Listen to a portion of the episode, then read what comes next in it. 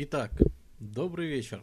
Значит, стрим продолжения глобальной истории сегодня. Очень хотелось поговорить на эту тему, тем более появилось как-то настроение э, поговорить на эту тему про вообще это новое время и почему оно новое и почему его так называют и почему про него интересно говорить. Э, прошлый стрим был по постклассическому периоду, то есть по условно 5-15 веку э, для истории всей нашей Земли, планеты.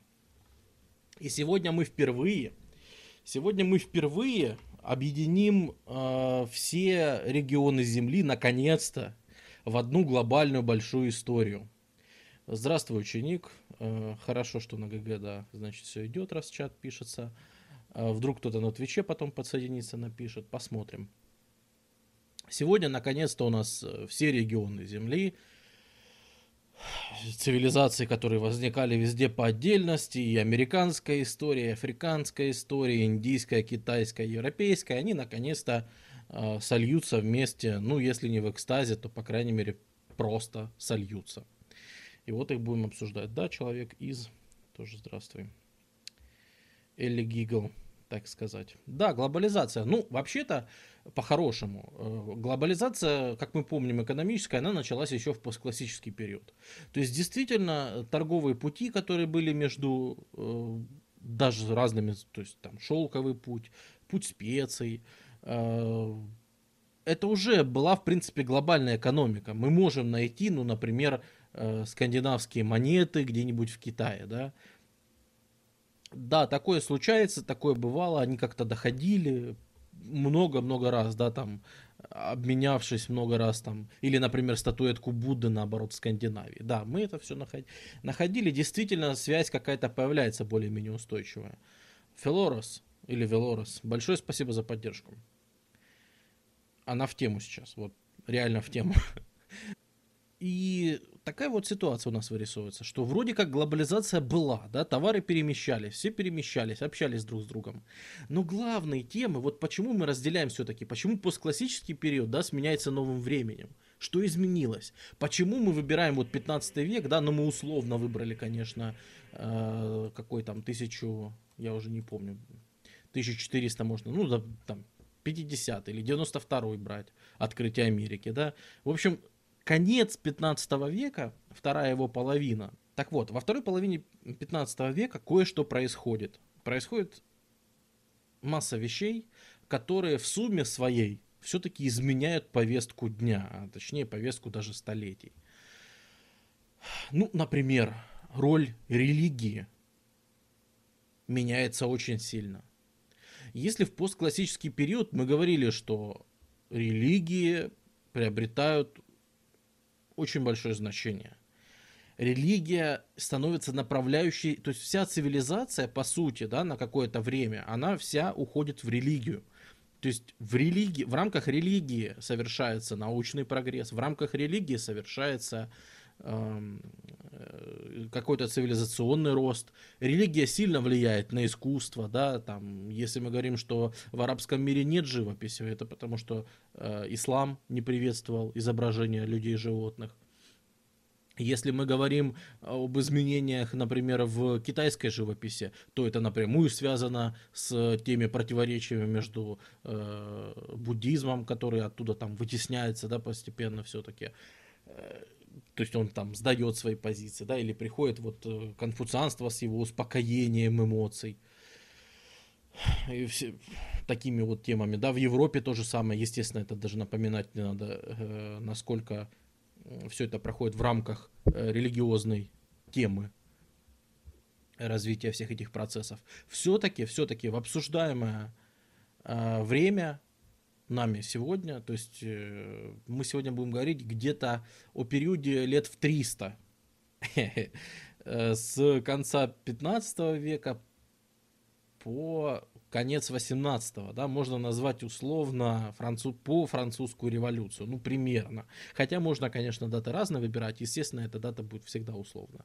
Ну, просто нам, для, для удобства нам нужно дробить эти периоды, чтобы их легче было изучать и разбирать. Вот текущая, да, повестка, она заканчивается вот примерно в конце 18 века, где-то в начале 19 то есть понятно, что это все такая плавающая тема.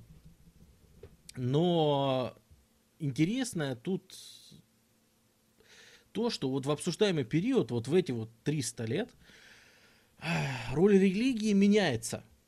Казалось бы, э, она продолжает распространяться. Она и не думала там прекращать распространяться, да, все-таки тот же ислам все еще продолжает э, распространяться по Юго-Восточной Азии э, в этот период, вытесняет там в Индии индуизм, например, как мы знаем, империя моголов в конце своего существования начнет выщем... все-таки жестко щемить индуизм,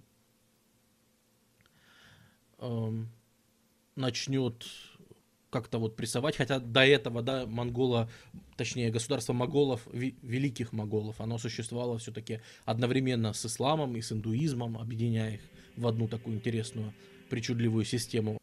Мы видим, что да, христианство, естественно, христианство в эту эпоху получает boost такой, который даже, наверное, в постклассический период ему не снился. Потому что христианство теперь на европейских кораблях и вместе с европейцами, э, с европейской экспансией распространяется, ну, на гигантские территории.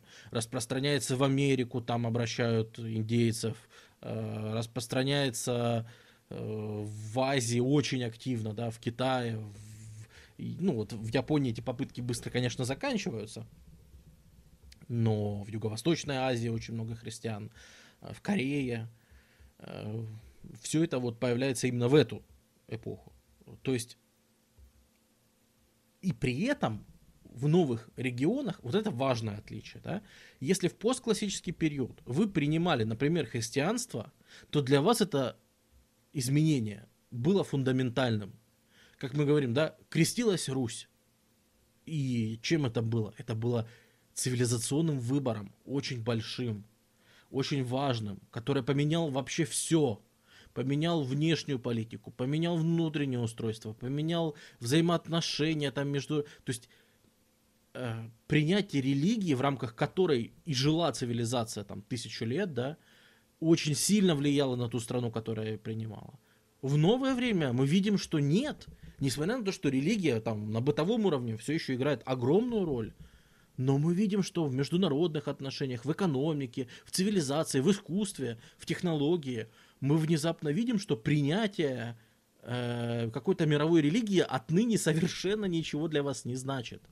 Это свидетельствует о том, что все-таки цивилизация, э, ну, не будем использовать термин переросла религию, да, но, скажем так, все-таки тут их пути расходятся. Они в какой-то момент сошлись, очень удачно. А в какой-то момент они все-таки разошлись. Возможно, тоже удачно. Потому что, например, несмотря на обращение гигантского количества э, населения э, в Китае, например, в христианство, да, Китай не становится там европейским государством. Китай не становится э, устроенным как Европа. Китай не становится устроенным как когда-то там Византия и так далее. Он, Китай остается Китаем, несмотря на массы христиан, да, если э, кто вдруг еще помнит китайские стримы, которые мы рассматривали, в 19 веке тайпинское восстание это колоссальное китайское потрясение, да. Э, наверное, наверное, самое кровопролитное за всю китайскую историю, когда просто империя ходила ходуном, и умирали в ней десятки, десятками миллионов люди. Э, просто потому, что, да, вокруг всего этого были как раз христианские идеи, их столкновения с конфуцианством традиционным китайским и всем остальным.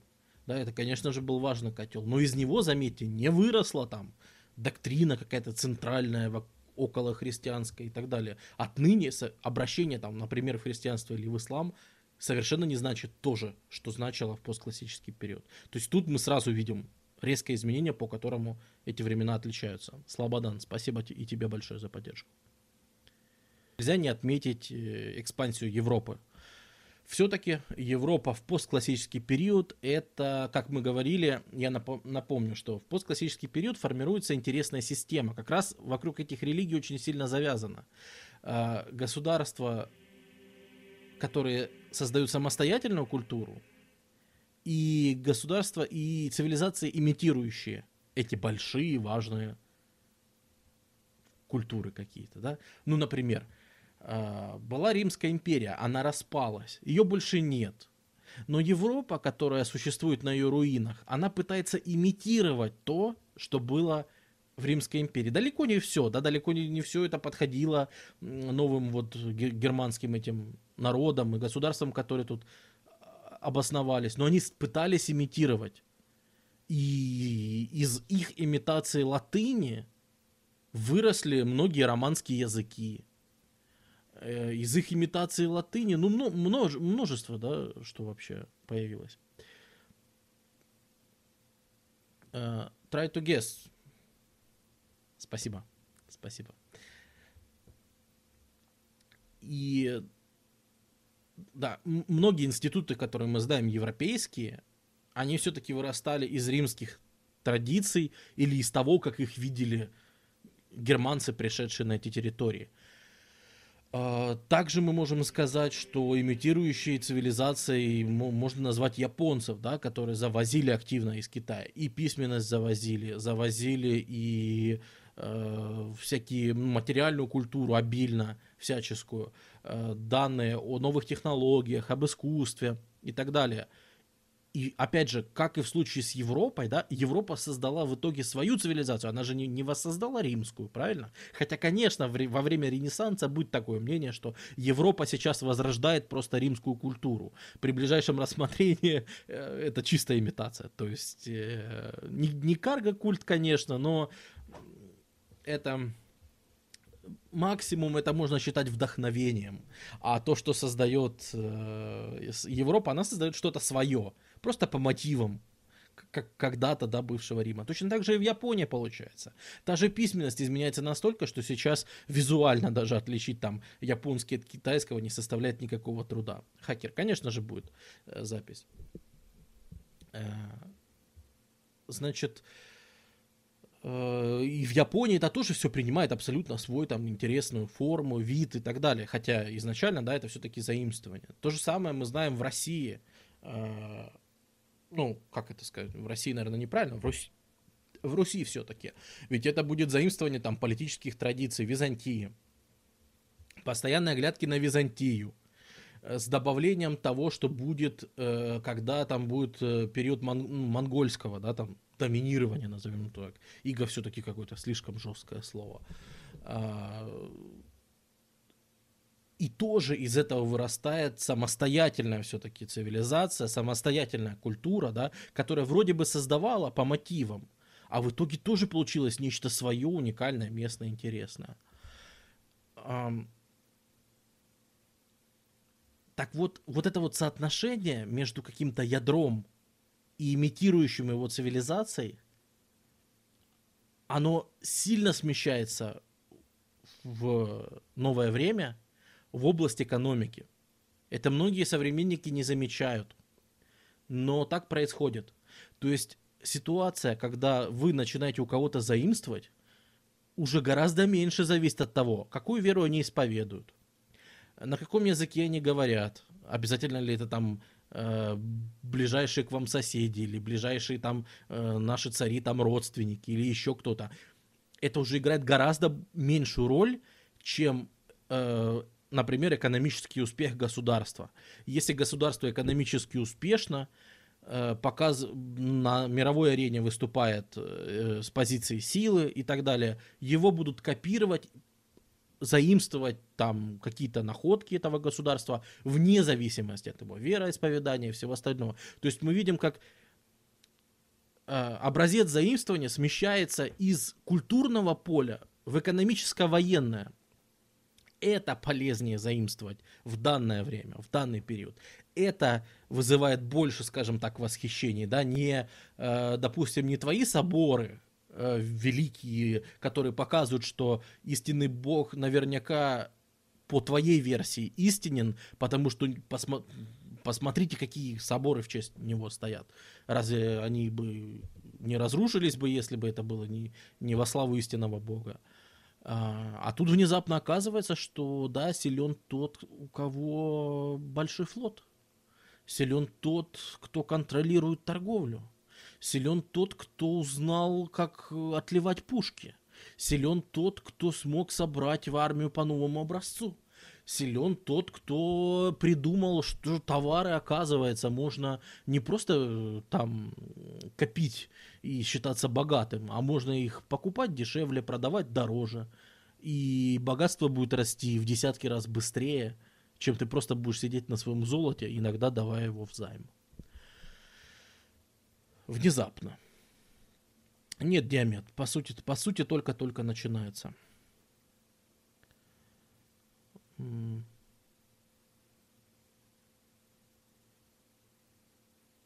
Конечно же, да, это еще нельзя назвать индустриализацией. Все-таки как раз конец этого периода в основном связан с переходом э, ну, Европа, так как она все-таки уже к концу этого периода будет очень сильно влиять на весь мир. В начале периода Европа совершенно ни на что ничего не влияет. Э, но об этом чуть позже именно промышленная революция, да, индустриализация, она очень сильно изменит те отношения, вот, которые с, с, мы рассмотрим сегодня, и тогда мы уже перейдем к следующему. Я думаю, нам на следующем или через один стрим как-нибудь об этом обязательно поговорим. Э, я не знаю, буду ли я сразу продолжать эту серию или какую-нибудь отдельную историю рассмотрим. Вот. В данный же период, да, экспансия Европы представляет из себя Э, ну, это совершенно не какие-то большие территориальные завоевания. Здравствуй, Лан. Э, экспансия Европы в подотчетный нам период 300 лет – это скорее фактории. Это различные фактории, это приморские какие-то порты, это вот торговля, то есть э, европейцы не влияют на политическую жизнь государств в мире. Ну, кроме, пожалуй, Америки. Да? А, потому что в Америке действительно европейцам получается изменить э, политическую конъюнктуру.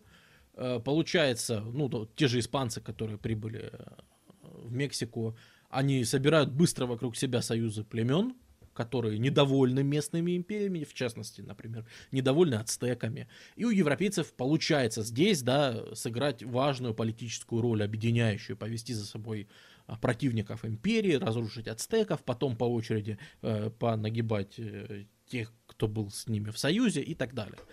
То есть э, в Америке уже сейчас получается политическое влияние. Все-таки, да, Китай и Индия э, для европейцев пока еще не по зубам, но европейцы активно начинают участвовать в торговле. Причем э, для европейцев же это вечный вот этот поиск, да, для бедной Европы, которая ну, реально из нищеты выбиралась. Европа весь постклассический период, э, тысячу лет была, ну, в отношении Европы мы можем, на самом деле, говорить средневека, да, Европа была отрезана от торговых путей. Она все время к ним присасывалась очень опосредованно, через арабов, там, через кого-нибудь еще. А теперь Европа получила доступ непосредственно к различным товарам, к такому их богатству, о котором раньше и мечтать было нечего. Ну, естественно, это будут товары из Америки, товары из Западной Африки, из побережья Суахили, э, с Малукских островов, из Индии, из Китая, из Японии. Европейцы приходят везде, знакомятся со всеми и со всеми торгуют. И европейцы там за какие-то сто лет получают знания о мире, гораздо больше, чем до этого накопили там каждая вот цивилизация другая по отдельности. Европейцы, которые тысячу лет до этого были андердогами, европейцы, которые пытались коряво копировать арабов, Византию, э, погибшую римскую западную империю, они теперь уже сами могут кого-то учить.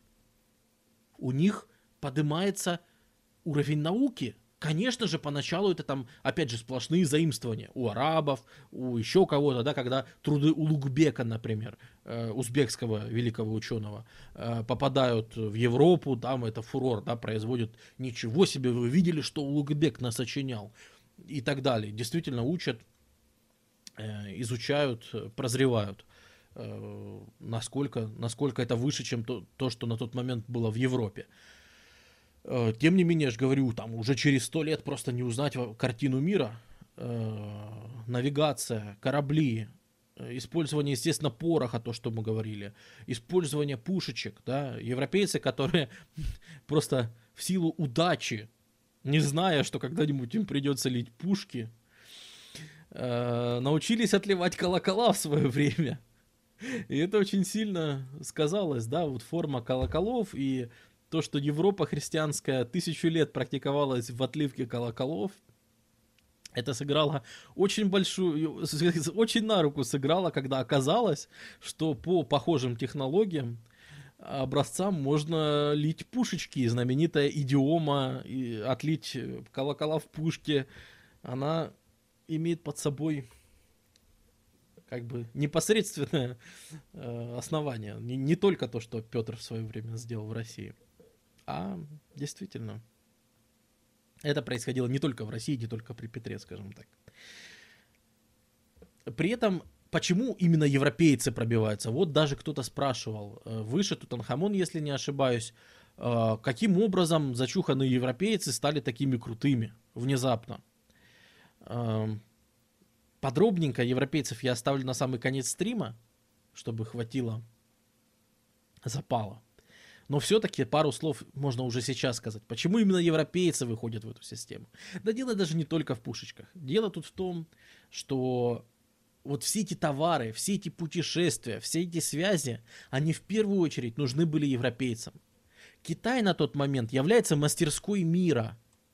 В Китае есть все товары. Те же европейцы, они бегут в Китай за чаем, за фарфором, за шелком, за товарами, за фигурками, за шкатулками, за лаком, за еще чем-нибудь, за красками. Все что угодно, ты идешь в Китай. За специями, ну в Индию, хорошо. Все, что вам нужно, производится в Китае на тот момент. Да, как правильно замечают, сейчас мы видим похожую систему, причем в Китае она так и воспринимается, что, э, да господи, нет никакой китайской угрозы. Мы просто восстанавливаем то, что когда-то было и так. Действительно, если посмотреть, э, э, есть всякие проекции. Я, кстати, что-то, наверное, на сегодняшний стрим забыл вывести. Ну, есть прикидки мирового ВВП, да, и как он соотносится. И что интересно, от открытия Америки ближайшими выгодополучателями были не европейцы, а китайцы, да, потому что все серебро Америки, там, богатейшие прииски Перу, э, богатейшие прииски там севера вот Чили, ну, в общем, там, там, где была империя инков, очень богатая на серебро, ну, самые богатые залежи серебра просто в мире там находились. А, европейцы начинают их вычищать и получают за серебро доступ на китайский рынок. То есть европейцы, э, все это серебро течет в первую очередь в Китай в огромном количестве. И в Китае изменяется, вот опять же, да, цель стрима. И почему очень интересно, что... Э, почему интересно рассматривать глобальную историю? Потому что ты сразу видишь, как одно цепляется за другое, как одно изменяет другое. Европейцы начинают добывать массу, вести этого серебра из Америки, начинают вести его в Китай в Китае из-за этого растет сильно благосостояние, да. В Китае, когда приходит, э, ну вот эта династия Мин, да, Китай становится очень богатым, Китай становится очень э, жирным, Китай становится очень привлекательным для завоевателей. И в итоге приходят маньчжуры с пороховым оружием и завоевывают Китай. Меняют вводят абсолютно новую налоговую систему, основанную на серебре, потому что серебра дофига. Давайте даже крестьянин может себе позволить платить налоги серебром. То есть, в, в, в, если раньше они там э, налоги платили там, ну ты кто там, швея? Ну вот значит за зиму ты сплела там сколько там шерсти своей. Вот там 10% этой шерсти отдала государству. Вот ты там кто там, огуречник, выращиваешь огурцы свои. Ну вот значит 10% огурцов, которых ты вырастил, ты значит отдал государству и так далее. А теперь же все унифицируется, да, переводится на серебро, то, что там а, даже, даже Европе, да, до такой унификации еще понадобится некоторое время до того, чтобы дойти до такого уровня. А, поэтому как раз, э, когда говорят, что вот Европа получила доступ в Америку и тут же стала супер на коне, ничего подобного. В первую очередь от этого выиграл Китай, во вторую Индия, там империя великих моголов и то, что существовало на юге. Я не знаю, как это назвать. Э, Раджастаны. Э, ну, в общем, не знаю. Вот те государственные образования, которые на тот момент были на юге Индии. Там сам черт ногу сломит, надо надо курить подробнее, да. Ну, из какого-то понятного нам государства мы, конечно, можем выделить, но это уже чуть позже, да, вот это сейчас по карте мы смотрим. Э, по карте это все-таки вот, вот где-то тут, да, у нас начинается государство этих моголов.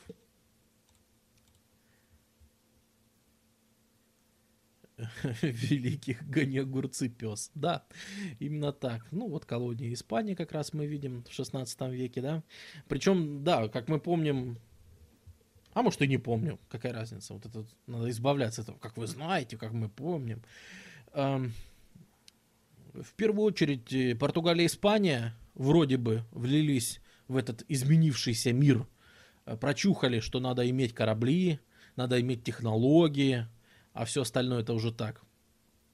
Но тем не менее Испания и Португалия э, там через 100-150 лет довольно сильно уже сдадут позиции, просто потому что да, не уследят за вот этими трендами, о которых мы сказали.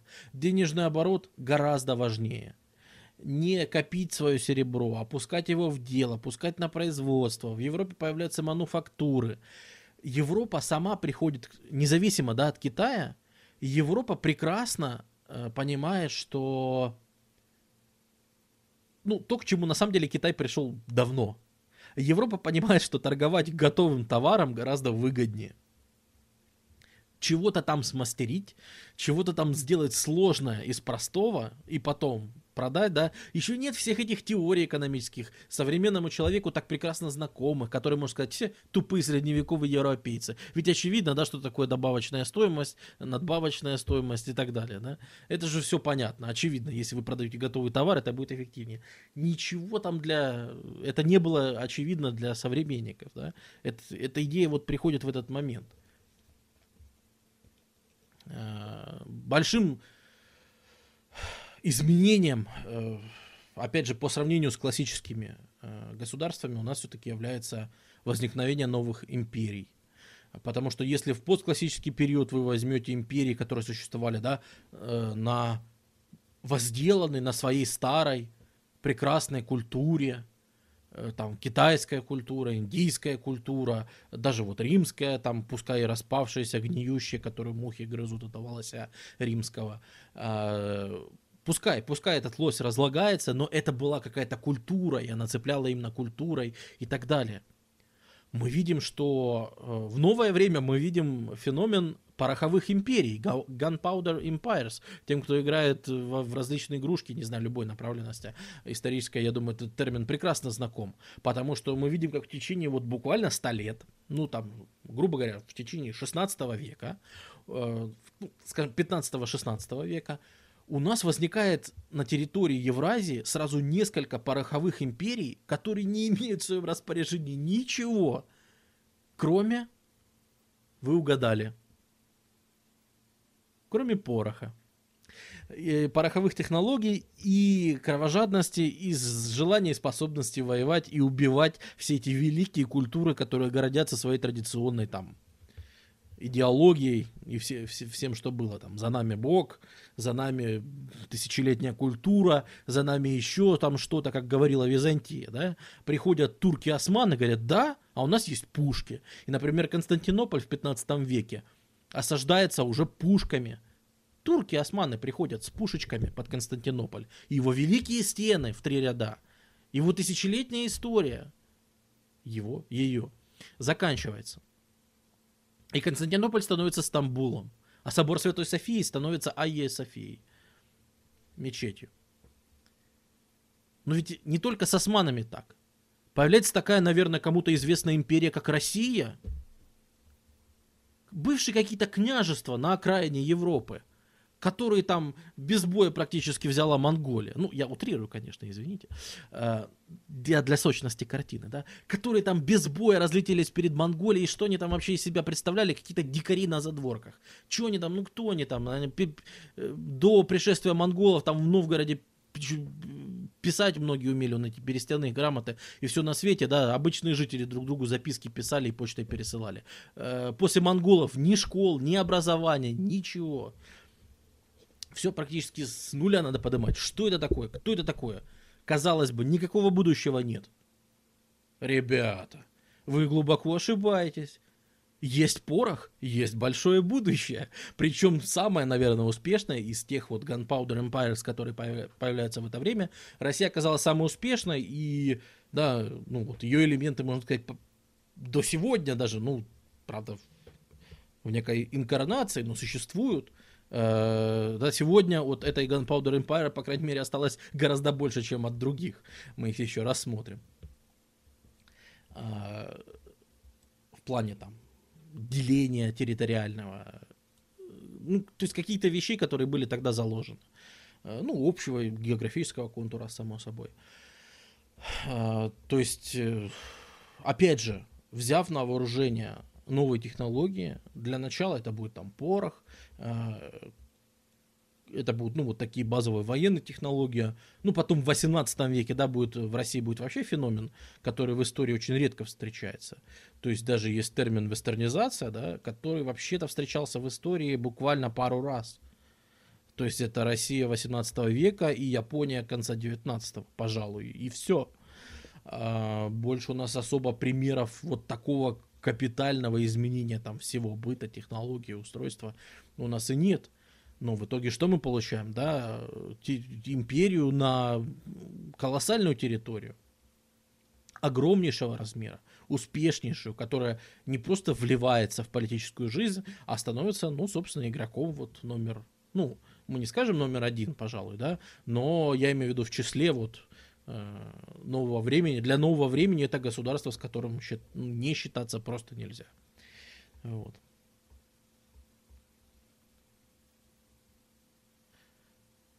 Э, Лан, ну, ты же понимаешь, что территориальное присоединение э, в той эпохе, в которой мы рассматриваем, это однозначно показатель силы. Тут без вариантов.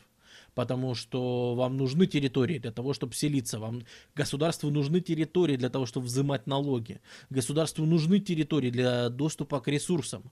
Например, европейцы в этот момент э, в огромном количестве жгут лес, как мы уже говорили, да, где брать производственные мощности для печей, для всего этого, для этих пушек, для всей этой индустрии.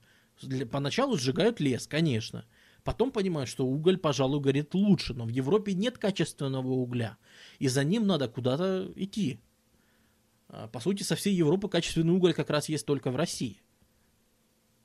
И то России приходится приходить аж на Урал, и там, да, начинать вот это все разворачивать добычу и все на свете. То есть России тоже необходимо туда доступ получать. Тоже необходимо вести экспансию, вести вот это расширение территорий постоянное, постоянно, постоянно. И это сильно, конечно же, влияет, да, потому что э, Россия находится в состоянии расширения все новое время.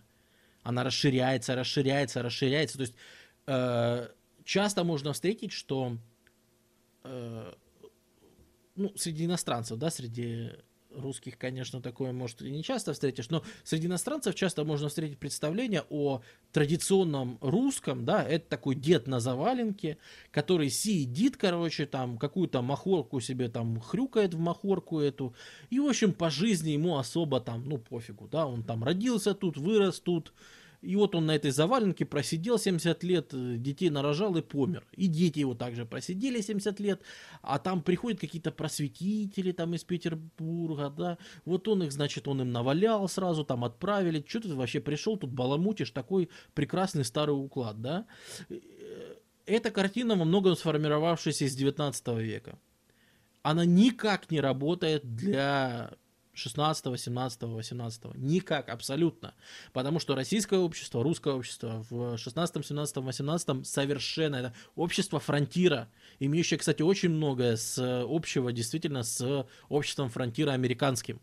С теми переселенцами, которые приезжали на территорию э, Америки Северной и там селились.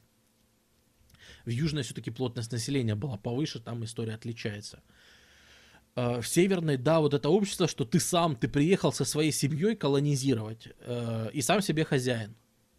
Э, тебя государство не касается, ты государства не касаешься. Ну да, ты отчитываешься перед местным там человеком, который вас организует, там, если, например, надо каким-то местным бомжам отпор дать, да. Я сразу говорю, что я перехожу на довольно-таки лексику агрессивную по отношению к неевропейским народам. Ровно потому, чтобы подчеркнуть, что такое отношение ко всему миру, оно как раз характерно для европейцев того времени. Э, и раннего нового, и особенно до 19 века, в который мы придем. Когда, собственно, будет считаться, что само понятие цивилизация будет синонимом европейской цивилизации. То есть будет вообще считаться, что цивилизации вне Европы просто не существует. И традиции вне Европы, да, просто нет цивилизационной. А все остальные это просто животные с инстинктами, грубо говоря. Full Metal, спасибо за поддержку большое. А, второй год меня слушаешь, ничего себе.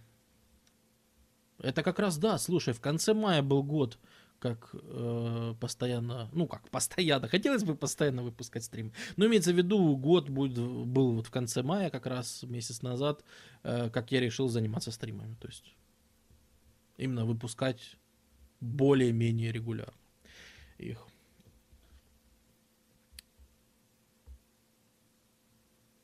Кокаин Powder Empire. Но это Колумбия, да, современная, и Мексика. Эм, вот, все-таки русское общество нового времени это общество фронтира, это постоянная колонизация, это постоянные войны с татарами, Э, с Ногайской Ордой, с казахским ханством, с какими-то множеством вот этих осколков там бывшей Орды, которые там были, э, с местными финоуграми, которые живут на огромных территориях, со всякими венками, тувинцами, чукчами и так далее. То есть это одновременно и колонизация, и защита там своего права на владение этой новой землей, и попытка выйти из... Ну, все-таки вы понимаете, что люди селятся быстрее, чем какое-то организованное государство туда приходит. То есть, по крайней мере, ты и твои дети, вы успеете пожить без государства практически. Да, вас никто не защитит. Приедут татары, а гребете по полной, если не соберетесь и не дадите им ответочку. А, ну и перед государством тебе отчитываться не надо ты осваиваешь землю, ты приехал, ну да, приедет там местный этот э, какой-то там назначенный, что-то там скажет, заплатите. Э, но это скорее он тебе платить будет за защиту его новопостроенных соляных заводиков каких-нибудь на, на Урале, да, чтобы вы с мужиками пришли и там, если что, там рабочим вломили, если они бастовать будут, или там, если действительно кто-то пришел пограбить, тем вломили и так далее. То есть, э, по сути, да, определение именно свободного человека. И не, не надо думать, что только казаки этим занимались. Нет, это, это в целом так было устроено общество. Если ты такой недовольный, тебя что-то не устраивает, так вали на восток, осваивай территорию. Да? В Европе происходит абсолютно то же самое, только в другом направлении. Если тебя что-то не устраивает, так и вали в свою Америку. И там, пожалуйста, там, там, там да, там злые индейцы, там э, рассчитываешь только на себя, жрать нечего и так далее. Ну, ну и что? Зато ты отвечаешь только сам за себя. Вот там уже пенять некуда. Умер ты, умерли все твои дети, сам виноват. Надо было сидеть в Европке и не хрюкать. Поэтому такое вот отношение есть. А почему без анонса сегодня? Ну, спонтанно так получилось, к сожалению. А, на, надо бы, хорошо бы было бы сделать а, анонс, но не получилось. Э, колонизация нельзя назвать русскую экспансию. Почему? Это именно колонизация. Это колонизаторская деятельность. То есть, э, ну, колонизация это приспособление того места, куда ты приехал, под то, что, чтобы ты там смог жить. То есть э, обустройство по твоей культуре, по э, тому укладу жизни, который ты привык делать и так далее. Э, это и есть колонизация. Пу-пу-пу. Мы сказали про Османскую империю, мы сказали про Российскую империю, э, но и другие, да, не, нужно забывать, что у нас есть, ну вот, собственно, османы разрастаются вот до таких размеров к концу 17 века, то есть максимальное расширение это где-то 1680-е, да, осада Вены, когда реально вот австрийскую Вену турки осаждают, вот не смогли взять, и на этом, по сути, их продвижение в Европу закончилось. А до этого, да, 200 лет это, по сути, вот османские завоевания, там, все округи бывшей Византийской империи, там, многих европейских государств, Венгрии в частности. А, именно при османах города Буда и Пешт срастутся в город Будапешт, э, который потом будет столицей Венгрии, ну и так далее.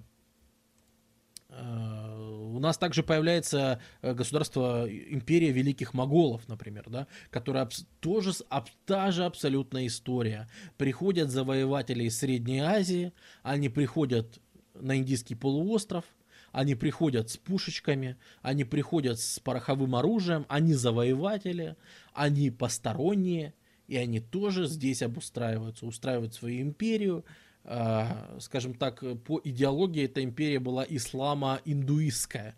То есть э, правительства были на, пополам примерно, половина индуистов, половина мусульман. Э, вот. Ну, естественно, все-таки со временем, со временем ислам как э, такая более пригодная для общения с соседями. Ну, просто большинство соседей все-таки поведут ислам на тот момент. И все-таки ислам со временем вытесняет, вытесняет, вытесняет индуизм. В конце, э, последние там десятилетия своего существования, э, империя моголов будет э, все-таки государством мусульманским. Но долгое время, кстати, было э, таким двурелигиозным государством. Обратите внимание, это тоже завоеватели. То же самое у нас происходит в Иране с э, государством сифи, сифи, сифивидов, а, которые объединяют в себе исторический регион, ну, мы скажем так, Персию, да, то есть эм, Месопотамию, конечно же, э, и вот туда дальше, в Среднюю Азию, ближе к Самарканду и так далее. Это все осколки там империи Тимуридов, еще из э, того, что мы называем средними веками. Да, это та же история. Из, государство сефевидов это та же абсолютная история. Тоже завоеватели, тоже с пушечками. Э, эти, пожалуй, сдуются чуть пораньше остальных. И даже, даже в Китае, вы понимаете, что даже в Китае мы наблюдаем тот же самый феномен Gunpowder Empires. Мы видим то же самое. Приходят маньчжуры, которые ознакомлены с вооружением, каким надо, и тоже завоевывают Китай. И последняя китайская династия Цин, она будет не китайская, а маньчжурская. То есть это будут пришельцы тоже. Вот это, да, вот мы видим этот универсальный, такой, даже можно его универсальный, скажем, сказать, паттерн, да, который воспроизводится из раза в раз вот по всей Евразии. Какие-то завоеватели, которые приходят с силой ружей и создают империю уникальная штука, чтобы на какой-то технологии, на одной там создали вот так вот целый ряд империй, такого вот не было. Это уникальная реально штука. Почему именно Китай стал производить все товары? Почему больше не было подобных стран? Ну, во-первых, политическая стабильность. Да? Все-таки э, Китай так жестко не пострадал э, в конце классического периода. Потому что, как мы помним, средиземноморская цивилизация, э, которая могла бы посоперничать с Китаем, ну, если мы выразим ее как вот высшее развитие Римская империя, да, она могла с ее современником, ханьским Китаем, посоперничать. У них было примерно одинаковое население, э, буквально там 50 на 50 миллионов, что, что там, что там. У них было примерно одинаковое ВВП и так далее. То есть Римская империя в целом соответствовала ханьскому Китаю. Но в конце классического периода Римской империи просто не, не становится, и наследников у нее никак, никаких нет. Мы это раз, раз, подробно рассматривали на прошлом стриме. Китайцы в то же время, да, они все-таки, они тоже там Ханьская империя распадается, этот самый государство, там тоже свои периоды, но все-таки Китай лучше собирается, да, Китай чуть более устойчив в этом отношении оказывается, по крайней мере у Китая не меняется свой ареал – была одна китайская цивилизация, на смену ей пришла другая, но тоже китайская. А на смену Средиземноморской никто не пришел. Пришли арабы, часть оттяпали, пришли византийцы, часть оттяпали, пришли германцы, часть оттяпали. То есть она просто растворилась и, по сути, создавалась заново. Поэтому, да, в частности, Европа отставала очень сильно. А у Индии все было устроено по-другому, да, Индия это было, был второй такой получатель американского серебра, Индия боль тоже занималась торговлей, э, Индия занималась наукой, э, мы уже это обсуждали, это знаменитые арабские цифры, они не арабские, они индийские, их арабы заимствовали из Индии, а европейцы от них узнали уже от арабов, и поэтому цифры называются арабскими. Да, вот про обмен-то, про обмен и колонизацию. У нас же происходит такая штука, которую мы, заним... которую мы можем условно назвать э... вот этот обмен который происходит в открытом, ну, по-английски он называется Columbian Exchange, да, то есть а, обмен вот этими вот всеми достижениями, которые у нас были. Э, открыв Америку, мы внезапно видим, что Европа, товары, болезни, э, еда, все начинает перемещаться. То есть экосистемы, которые формировались а, обмен, да, даже если почитать, э, как это все указывается тут вот в, в одном, э, значит, в одном котле это все пошло в Европу, да, маис, картошка, табак, бобы, тыквы, перец, какао, сифилис, а, там в, в Америку, да, там скот, лошади, э, свиньи, оспа, Э, малярия, желтая лихорадка, рожь, э, пшеница, там, ну, то есть это все подряд идет абсолютно так.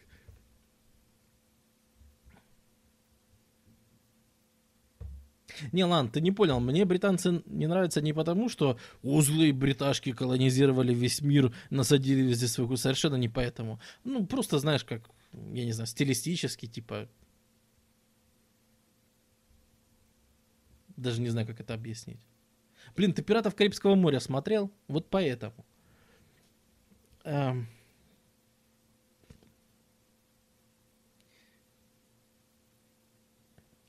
И действительно, да, вот э, мы видим, как экосистемы, которые до этого формировались просто тысячу лет и друг друга не знали, они внезапно смешиваются – и мы видим, как там завезенные кони в Америку, да, которые постепенно убегают, они повторно дичают и превращаются в табуны мустангов в Северной Америке, да, которые там абсолютно живут своей жизнью, не похожи ни на что. А, картошка первая приходит не в Европу, как это вот, блин, часто тут показано. Вот из Америки, типа картошка пришла в Европу и в Африку. Не совсем корректно. Раньше всех массово выращивать картошку стали где бы вы думали? В Китае. Там с поиском новой еды всегда были большие проблемы. А, и э, как раз вот картошку в первую очередь приручают в Китае. А там так это э, акклиматизируют. А, и новые, кстати, виды еды, в том числе кукуруза и картошка, сильно сказываются на колоссальном росте китайского населения, который происходит во время династии Цин. А, современные вот эти вот численности населения, китайские, зашкаливающие, да, они закладываются ровно как раз в э, это время, в эти 300 лет. Китай растет, население в Китае гораздо быстрее, чем где бы то ни было. Э, это связано и с тем, что действительно раньше там приживаются новые сорта какие-то еды, это связано с политической стабильностью, которая происходит после прихода маньчжуров. А, это происходит эм, ну, по, по, по целому ряду причин. И все-таки у них там э, стабильное государство, внутренних войн мало. И, допустим, к 19 веку население страны 500 миллионов человек, понимаете? Uh, уже 500 миллионов человек для 19 века, эта цифра, конечно, запредельная, которую, да, потом это население резко дропнет почти до 400 миллионов, но все-таки уже никогда Китай не будет, uh, скажем так,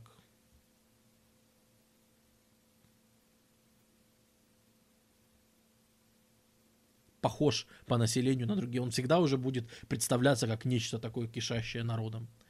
Вот. Э, как думаешь, есть ли связь между эпидемией и первым оружием массового поражения? Ну, первый АМП считается у нас химия? Или, или вы имеете в виду вот эти вот истории про заброшенную корову в город, которая гниет и распространяет?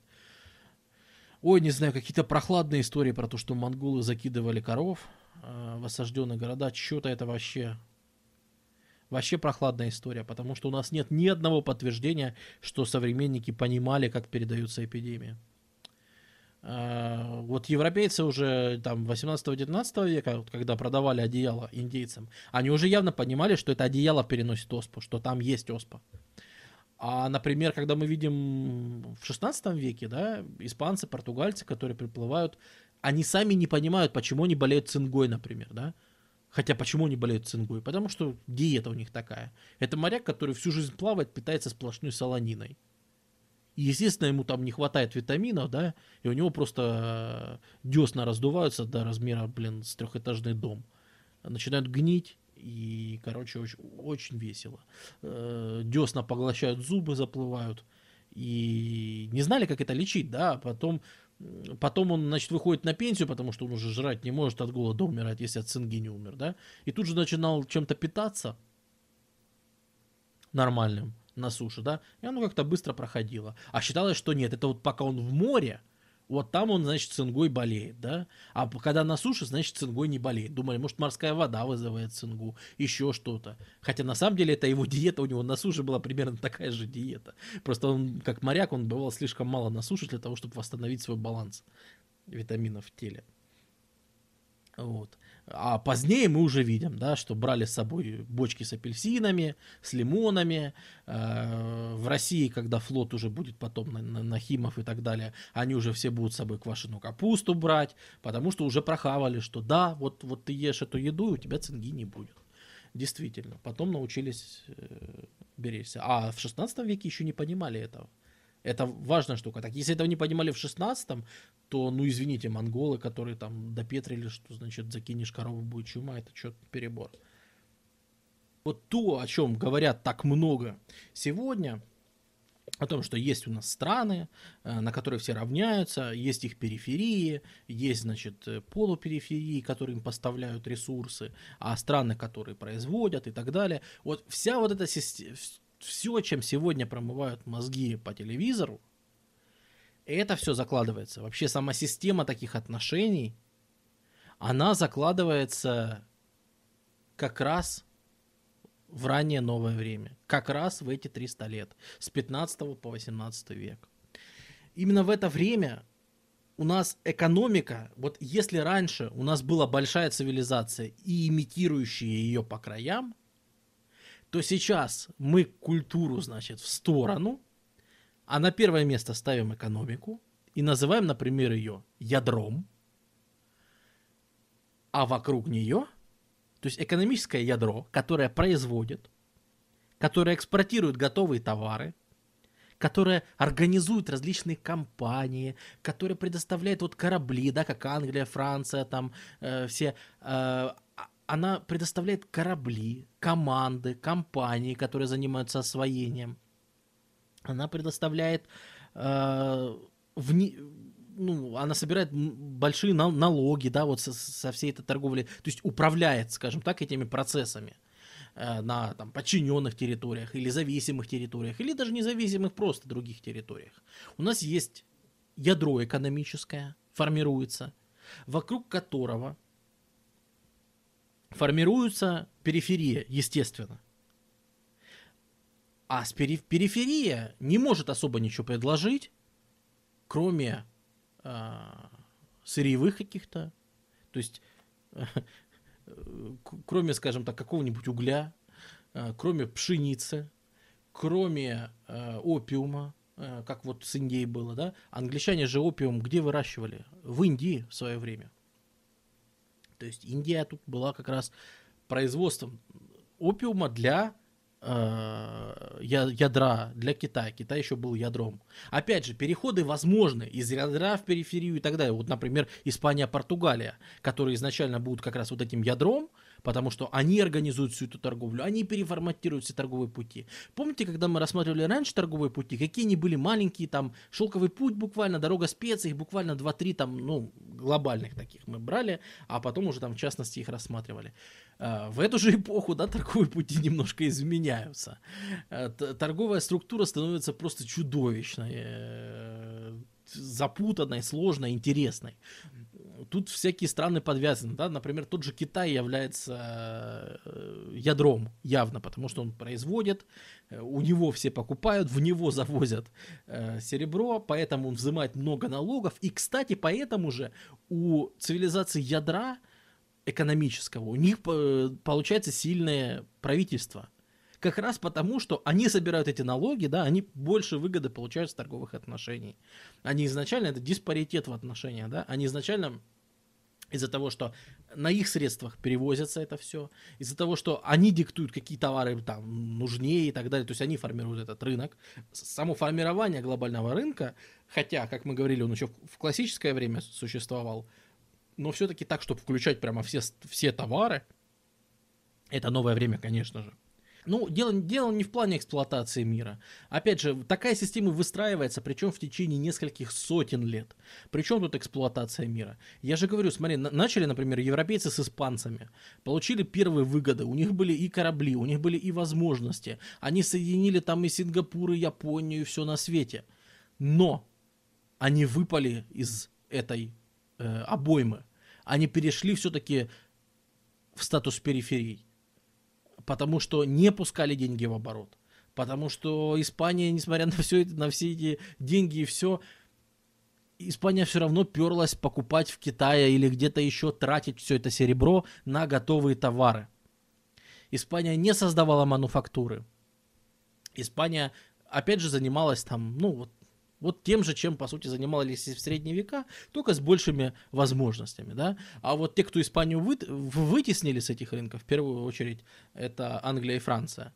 Э, мы, опять же, они это сделали, да, в первую очередь, потому что как раз у них было другое отношение. Вот мы чуть ранее упоминали, пришло понимание того, что если ты что-то произведешь, как в Китае, да, вот у людей появилось вот это вот отношение, что стоп, стоп, стоп, Китай почему так круто живет? Потому что мы все едем к Китаю и там покупаем. Так может быть нам начать что-то производить? И действительно, да, технологический уровень в какой-то момент начинает позволять что-то производить, там, предельные всякие станки, э, там еще что-то, ну, то есть улучшать качество, да, товаров, и вот там, естественно, деньги завоеваны пиратством, эксплуатацией, продажи там, ну, на тех же рабах, да, то есть, естественно, там переводят тех же рабов черных, но рабы это тоже товар, и, например, поэтому африканские э, государства Западной Африки в этот момент можем сказать, что они попали как раз в периферию, потому что они поставляют сырой необработанный товар. Потому что рабы – это та же пшеница. Вот Польша в какой-то момент будучи однажды сильным государством, вспомните, как даже в конце 16 э, века, какой опасный это противник, например, для Российской империи. И теперь на сто лет вперед промотайте, где будет Российская империя, а где будет Польша, да? А еще на сто лет промотаем, и Польша просто войдет в состав Российской империи в том числе. Почему так получается? Потому что проигрывают вот эту вот гонку за технологии, проигрывают, э, потому что там Россия, грубо говоря, строит заводы, да, а Польша э, дербанит там территории там Украины, например, современной и так далее, просто, ну, на, на э, как это сказать, Просто больше выработки хлеба, пшеницы, а за нее покупать там то, что надо. Там, оружие или еще что-то и так далее. То есть э, не столько свое производим, сколько стараемся попродавать настолько, чтобы хватило там на хорошую жизнь, допустим, элите и так далее. А, то есть, и мы видим, да, как Польша начинает э, резко сдавать э, по, ну, по сути, не военным причинам. Хотя, казалось бы, умрет-то она все-таки больше по, по, по военным причинам. Его просто затопчут. Ну, как раз потому, что будет не в состоянии уже расплачиваться. Вот, кстати, тут был вопрос, что в те времена делали с банкротом. Ну вот, когда Польша оказалась банкротом, ее не стало. Поэтому, я думаю, вот вам понятно, что в те времена делали с банкротом. Э, при этом, э, что, кстати, интересно, что мы видим, как во многих странах ядра э, происходит переход на зарплату. Если у вас работник работает на мануфактуре, вы ему скорее будете платить зарплату, а, потому что это прибыльней, эффективней, чем а, насильная, ну, насильный труд, чем заставлять насильно, да? Потому что насильно сложную работу э, тяжело выполнять. Если вы его там калечите, бьете постоянно, у него хуже и башка работает, и за станком он хуже будет себя чувствовать и так далее. В то же время негра можно сапожищем пинать просто с утра до ночи. И он как собирал там себе хлопок или что там он собирал себе, он и дальше будет себе собирать. Про, потому что и в этом случае, да, э, труд из-под палки насильственный, он эффективен. То есть во всей периферии переход на оплату труда не осуществляется и не будет еще столетиями происходить. Ровно потому, что на периферии экономическая, которая поставляет сырой необработанный товар, а готовый товар импортирует, принудительный труд эффективнее. Это не потому, что они злые такие, страшные и принуждают всех, а потому, что он эффективнее. Потому что нафига тебе там полурабу-полурабу, который все равно не делает ничего сложного. Он стоит, сапает у тебя огород день и ночь, там пшеницу, например, собирает, тут как э, в Польше. Зачем ему какая-то зарплата?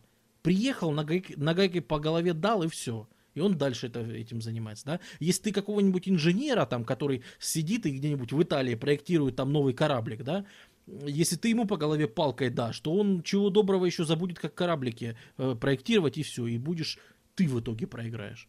Вот, поэтому осуществляется во многих, во многих, многих отраслях осуществляется переход на вот сам, сам принцип, да, платить зарплату. Понятно, что крестьянам никто зарплату так до сих пор и не платит. И это, это до перехода к такому фермерству еще очень-очень долго. Но появляется действительно прослойка населения, которая работает за деньги, а не потому, что так сказал хозяин. А это влияет, ну, на все вытекающие, вы понимаете. У них тут же появляется самосознание, а может я не быдло, а может я чего-то стою. Ну, короче, вот все эти вредные очень для государства штуки, э, когда человек начинает э, считать, что погодите, погодите, э, так а я что, я богаче, получается, чем вот этот вот барон соседний, что ли? Вот этот барон, который сидел, у него там 10 поколений, он там, я не знаю, чуть ли не от Карла Великого свою династию ведет, да? А я, получается, за одну свою жизнь заработал больше, чем все его там 35 поколений. Пф, отлично. Так может это я элита, а не он? Чего это он себя элитой называет? И начинается вот это, да, рост вот этого городского населения, начинается вот это противостояние. А, мы говорим, что э, это еще не промышленная революция, да? Например, в Англии у нас э, урбанизация, сколько там, 50% в городах начнут жить только в середине 18 века, по-моему, правильно? Э, но если мы возьмем глобально, то, ребята, во всем мире, если мы возьмем планету, то 50% Земли стало жить в городах в 2006 году только. В 2006. А в Англии в 1750. Почувствуйте разницу, да? Э, как бы вот на это влияет, да, то есть если глобально мы говорим, ну, конечно, там еще есть большие там отсталости, действительно есть там, ну, на, начинает тут по, по, появляется и нарастает тут какая-то классовая борьба, потому что э, если раньше было просто чувство несправедливости, типа, ну да, я там плеб, э, а ты там лорд, э, за что, чем ты заслужил там, что ты так хорошо живешь? А теперь к этому добавляется и другое чувство, что, может быть, я вообще живу лучше, чем этот лорд. А чё тогда ему вообще этот пафос, какие-то привилегии от государства? Чё я все налоги плачу, а он ни копейки в казну не платит? Что это вообще такое? Вот, то есть, ну, вот, вот такие вот всякие отношения. То есть, нарастает классовая борьба, которая, ох, потом, потом она разовьется в, в полнейшую жесть, конечно. А, наверное, это единственная эпоха, кстати, что интересно, я при подготовке это заметил. Это тоже, я думаю, вызовет пеки. А, Э, что это, наверное, единственная эпоха, которую мы рассматриваем э, в рамках глобальной истории, в которой ничего не произойдет с женщинами. То есть я обычно посвящал небольшой сегмент э, а вот женщины в классическую эпоху, а вот женщины там в постклассический период. Э, в 19 веке уже будет много изменений, и мы заговорим там о начале суфражизма там и всего остального. А вот в эти 300 лет их как будто бы не существует, то есть не происходит вообще с ними никаких изменений. Несмотря на то, что мир вокруг меняется, отношения меняются, повестка дня меняется, все меняется, с женщинами просто ничего не происходит. Вот они, они как были там до этого тысячу лет в средневековье, да, они так и остаются, по сути, в средневековье кое-что изредка, изредка меняется. Например, появляется э, среди простого населения, то есть, естественно, там среди аристократии династические браки, конечно, во все поля еще очень долго будут. То есть вы не решаете, э, с кем прожить всю свою жизнь, лет с 15, например. Все-таки э, среди простого населения, да, появляется вот где-то к веку к 18 появляется представление о том, что брак можно заключать по любви. И это не просто союз двух семей, а внезапно, да, если вы там заставляете там свою дочку выйти за э, соседнего гарного хлопца, у которого хороший там сад, огород, э, земля своя, а она говорит, нет, папа, я его не люблю, да, Ну, если бы это произошло там в 16 веке, э, папа ей просто берет кочергу, бьет по рылу и говорит, не понял. Она говорит, я его очень люблю, папа, конечно же, я пошла и выйду за него замуж. Да, если мы говорим о веке там 18, например, то, ну, наверное, все-таки э, они это обсудят, рассмотрят. А, а в некоторых государствах, типа Швейцарии тогдашней, да, э, дочка вообще может в суд подать на своих родителей за то, что они заставляют ее жениться, силой выходить э, замуж. Такие дела. Ну, Швейцария в этом аспекте, конечно, сильно-сильно впереди того времени. Все-таки до того, чтобы это стало массовым и привычным явлением, все-таки еще очень-очень долго.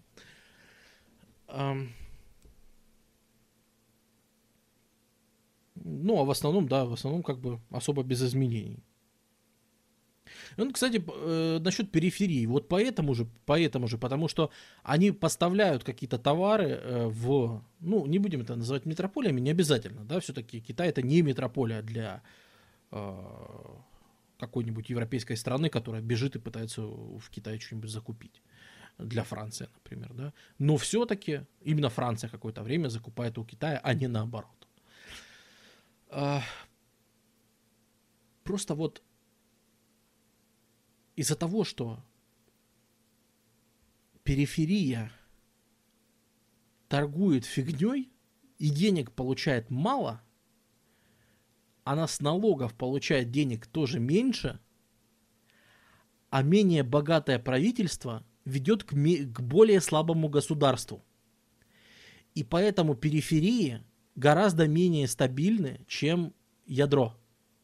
В перифериях чаще происходят волнения, революции, э, всяческий трэш и угар, и садомия. Эм, просто потому, что государство менее, ну, менее способно, как это сказать, организовывать, э, осуществлять контроль за этим всем. А с другой стороны, государство более расположено к силовым методам решения, что частично уравновешивает эту ситуацию.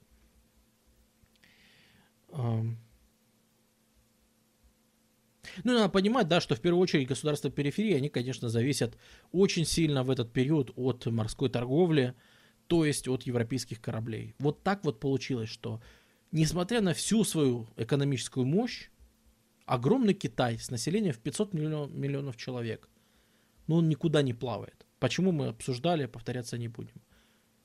Китай никуда не плавает. И несмотря на все свое богатство, в торговле он, получается, становится зависим от кораблей, на которых приплывают европейцы. И европейцы с этого момента теперь могут угрожать, особенно каким-то мелким островным государствам, не Китаю, конечно, но каким-то мелким государствам, островным или типа там правительством каких-то факторий или мелких графств, которые с ними торгуют. Например, эмбарго – то есть сначала европейцы забирают под себя торговлю всеми товарами, а потом, обнаружив, что у них монополия, например, на ввоз хлеба, они просто говорят, так, ребят, если вы на наши условия сейчас не согласитесь, мы просто вам весь хлеб перестанем возить. И может быть в голове какого-то правителя периферии и, закра... и закралась такая идея, типа, блин, нафига мы арабов прогнали, да? Сейчас бы вот э, поссорились с европейцами, договорились бы с арабами, они бы нам привезли там то, что нам надо, с ними там и не ссорились, а поздно, поздно. Отдав европейцам, как более эффективным торговцам все-таки, э, европейцы ведь поначалу не избалованные, из нищей Европы, очень небогатой, ни ресурсами, ни уж тем, а товарами так вообще обделенной. А, да, действительно, они не дерут столько, сколько арабы. Да, действительно, они часто там такие простенькие ребята, да. Но завоевав рынок, они уже начинают потихонечку, потихонечку диктовать свои условия. Опять же, большим серьезным государством не получается пока. Но мы увидим, что когда они начнут в 19 веке проводить свою дипломатию канонерок, когда просто приплывать, как в, как, как в Японию, да, в 50-х годах 19 века. И либо вы торгуете, либо вам всем кирдык. А, то корни этого явления лежат, конечно же, в 16-17 веке. Европа бы занималась бы этим и раньше, если бы могла. Так что тут вопрос не в том, что в 19 веке вдруг Европа резко испортилась, а просто э, возможность появилась, скажем так. Эм.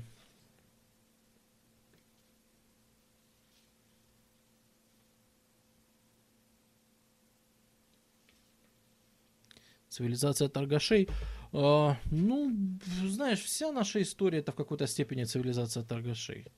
Потому что там, особенно когда мы обсуждали становление цивилизации, вот, образование первых городов, что они вокруг торговли все были. Да, не, ну были, конечно, такие государства чисто военные, да, типа Монголия там.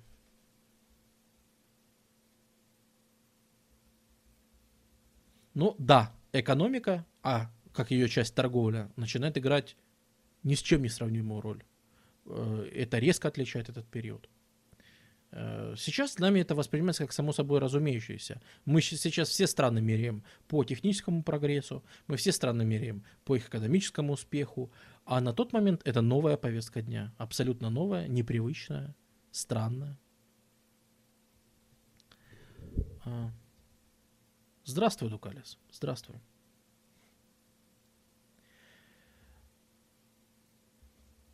ну, не всеми воспринимается. Да нет, нет, на самом деле в голове-то это всегда сидит, что вот, ну, мы можем сказать, что какое-то государство успешнее, чем это, потому что у него там больше ВВП, например. А... Это совершенно необычный взгляд на вещи. Э, вы же понимаете, тут средневековье совсем рядом. Э, все эти Третий Рим, э, Пятый Рим, Десятый Рим, богоизбранный народ – э, Великая Священная Римская империя, э, кто там еще там, правитель, там наместник Бога на земле. Вот все эти понятия, они еще вот, вот тут рядом, они еще никуда практически не делись.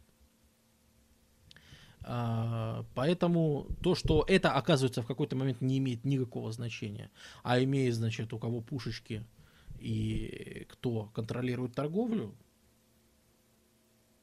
это массу культур застала врасплох.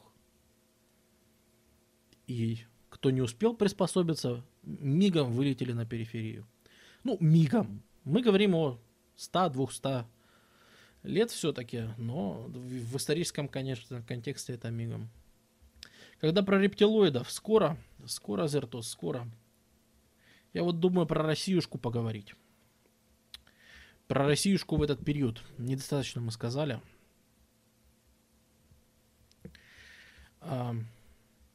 Ну, собственно, да, про экономику. Как, как, что у нас, давайте еще все-таки уточним кое-что. Что есть э, Северная Америка, она заселяется, колонизируется. Южная Америка, там гораздо выше плотность населения, там как-то и людей побольше всего. Э, там организуется чуть-чуть другая система. Э, система, португальцы ее называют фазенды. Значит, это наемный труд. Не столько рабы, Позже туда завезут рабов для добычи сахара и всего остального. Но э, в Южной Америке тоже по-своему э, работают колонии. Э, в Африке, по сути, Африка начинает, ну, особенно сам, как самая развитая ее часть западное побережье Африки, Западная Африка, она начинает э, очень сильно, она попадает в чистейшую периферию и полностью переориентируется на атлантическую торговлю рабами в первую очередь, ну и золотом, там тоже золота много. Но золото, если еще арабы таскали, то оттуда, то теперь как бы золото и рабы. Вот. Э, европейцами Африка не колонизируется в этот период совершенно. Европейцев и мало, и африканцев много, и слишком мощное там государство, чтобы они давали. Ну, все-таки, да, там в Северной Америке даже близко таких государств не было, как в Африке, э, чтобы дать отпор тем, кто пытается тут вдруг колонизировать. Э, в Китае растет империя Цин, э, наживаясь на всей этой ситуации. В Индии растет империя монгол, моголов, тоже наживаясь на всей этой ситуации. Почему ты избегаешь разговоров про евреев? Как они вписываются ну, есть такой этнос евреи. Евреи это такая подробность, э, про которую, э, ну, вот когда мы говорим о глобальных процессах, да, евреи, как, как ни странно, как не смешно, то есть если по теориям заговора, если мы говорим о глобальных процессах, то наоборот мы говорим только о евреях, да, А, а на самом деле, да, когда мы начинаем говорить о глобальной картине, э, что-то роль вообще евреев настолько ничтожна, что они, наоборот, как-то из нее выпадают, их, их даже приткнуть особо некуда. Евреи больш, большую роль сейчас играют, потому что ситуация на Ближнем Востоке э, во многом крутится вокруг Израиля, действительно. Евреи способствовали капитализму, ну, естественно. Э, дело в том, что евреи, когда они расселились по Европе. У них было несколько расселений. В первую очередь, это было расселение еще после э, э, ну, войн Римской империи в Галилее, когда римляне сказали, вы запарили, и просто разрушили храм. То есть разрушили религиозные еврейские постройки, потому что э, евреи в первом столетии до нашей эры и в первом столетии нашей эры, э, они активно воевали против Рима, постоянные восстания и все такое. А, появление христианства, кстати, с этим очень тесно связано, потому что различные идеологии появлялись, не только христианство, их там было очень много. Как раз в то же время, да, переосмысливались какие-то там классические постулаты иудаизма, э, всякие его последователи появлялись христианства как одно из них и так далее. То есть пророков этих был там миллион, просто Христос как самый такой э, переживший э, ну, вот, турбулентность времени, да, запомнившаяся. А, и, ну, есть сомнения, был ли это один человек, или это собирательный образ сразу нескольких, но то, что такие пророки были, которые вот так ходили, они прекрасно описаны. Иосифом Флавием, кстати. А, так вот, тогда, да, евреи, они расселились по тогдашней Римской империи, потому что, ну, это была такая программа переселения малых народов я думаю, знакомо тем, кто знаком с депортациями малых народов, которые были в СССР. И это все не новость. Это практиковалось в течение столетий и тысячелетий в человеческой истории. Например, ассирийцы такой. Это, наверное, первые, кто ввели такой тренд. Аж ассирийцы, на секундочку. Которые обожали переселять народа. Вот, туда-сюда. Создав тем самым знаменитое вавилонское столп... как оно там, столпотворение – имея в виду, что как раз многократные переселения всех народов там очень сильно перемешали в том регионе всех. И отследить там, кто откуда родом, нереально. Вот. И, ну, так случилось, сложилось, да, исторически, что больше всего евреев было в Португалии и Испании. А, но в Португалии и Испании, когда, особенно Испания, когда объединилась а, в одно государство по окончании реконкисты, Испания стала укреплять государство. А что же у нас за укрепление государства без того, чтобы побить несколько евреев? А, ну и, собственно, тогда начались гонения, да, инквизиция э, дала там евреям что-то типа полгода, за которые там все лица, исповедующие иудаизм, должны были покинуть территорию Испании или пенять на себя. Э, при этом, да, многие семьи там уже жили столетиями, они пережили арабов, столетия арабов. Э, они радовали, что пришли вроде как идеологически более близкие христиане, но оказалось немножко не так. И, по сути, вот с 16 века, ну, с конца 15 с 16 века мы видим, как э, евреи расселяются дальше по Европе очень сильно, ну, в таких значительных количествах. И вот тут, да, мы видим, что так как единственная идентификация евреев, даже само слово еврей, оно чаще всего что значит? Что исповедуют иудаизм. Эм, так как это люди, исповедовавшие другую религию, не местную, да, они в местное комьюнити никак не, влив, не вливались. То есть приходят поселенцы, да, поселилась семья, к ним приходят, говорят, э, ну, то есть приходят евреи в село, говорят, шалом православные, а им говорят, да, да это вы, вы, вы те ребята, что Христа распяли. А ну-ка, ну-ка, подойдите сюда. Разговор есть небольшой. А, ну, на самом деле, даже дело не в этом. Дело в том, что они не вписывались вообще в весь уклад христианской жизни, потому что, ну, например, во всем христианском мире э, воскресенье жесточайший выходной. В воскресенье нельзя даже работать. В воскресенье, праздничный день, одет в праздничную одежду, с утра там все село в церкви. Кого нет? Мойши, Сары и их детей, там, Иосифа, там, э, с Лайлой, например. Хорошо. А почему их нет? А потому что они евреи. В смысле? Они там вообще работают в воскресенье, например, и в церковь не пришли. И так далее. Ну, то есть, понимаете, э, различие вот это культурное, да, и при том, что эти люди, не, ну, если там еврей там крестился и так далее, он просто растворялся, и никто и не знал, что это был еврей там через два поколения. Таких очень много. И потом таких много будет, например, в Российской империи. А, но все-таки нужно понимать, да, почему не, не вписывались в местную жизнь чаще всего. Именно вот из-за вот этой вот отдельной своей культурности, да, ну и наоборот для них э, день субботний, выходной, да, то есть если там ему надо работать, приехал там, он живет на поле, да, приезжает какой-то пан и говорит там, работай, он говорит, не буду, почему? Религия не позволяет. Как к такому относиться, да? Ну, вот с точки зрения местных, они, конечно, категорически не вписывались. А вот где это канала, где было неважно там воскресенье или суббота у тебя выходной, где неважно там твое вероисповедание, это, конечно, в городе. Поэтому евреи все-таки стремились э, остаться в городе, потому что, ну, в области, ну, я же говорю, с таким подходом просто вообще не вариант влиться в местную комьюнити. А, а в городе чем заниматься?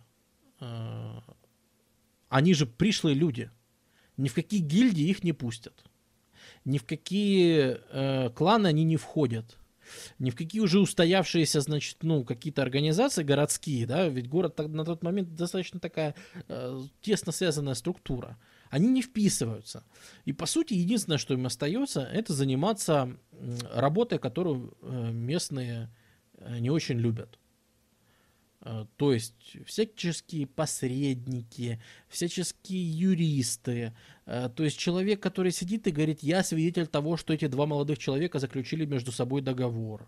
Какой-нибудь, особенно когда появляются там банкиры, да, и так далее. Потому что там не важно какого-то исповедания. Там какая разница, если ты хочешь себе сделать субботу выходной, никто на тебя серчать не будет, да, потому что, ну, все в горы, ну, пожалуйста. Торговля идет каждодневно. То, что ты в воскресенье работаешь, никому не бросается в глаза, потому что в городе в воскресенье все работают. И так далее. То есть город более космополитичная среда, гораздо более приемлемая среда для еврея э, на тот момент. И поэтому, да, они вот занимаются, плюс такой вот активностью, я же говорю, э, которые занимаются в городе. Ну, а так как города все завязаны на торговлю, то, естественно, евреи входят в торговлю. И через это, конечно же, их влияние на капитализм очень большое. Потому что, конечно, там в числе там первых капиталистов и так далее, они, естественно, были. Ну, а то, что они есть в течение сегодняшних капиталистов, я думаю, это никому рассказывать не надо. Вот.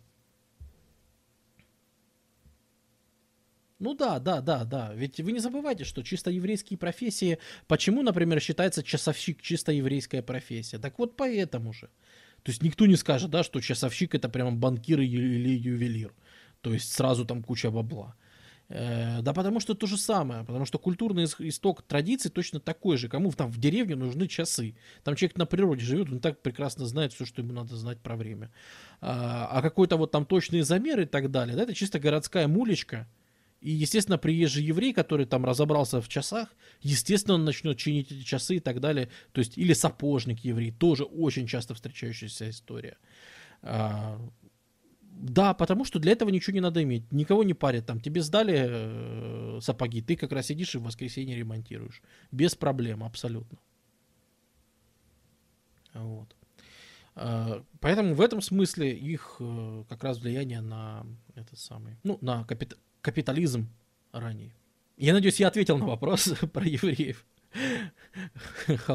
Такой объемный был вопрос. Когда-нибудь можно будет запилить стрим по евреям и рассмотреть, откуда они вообще взялись.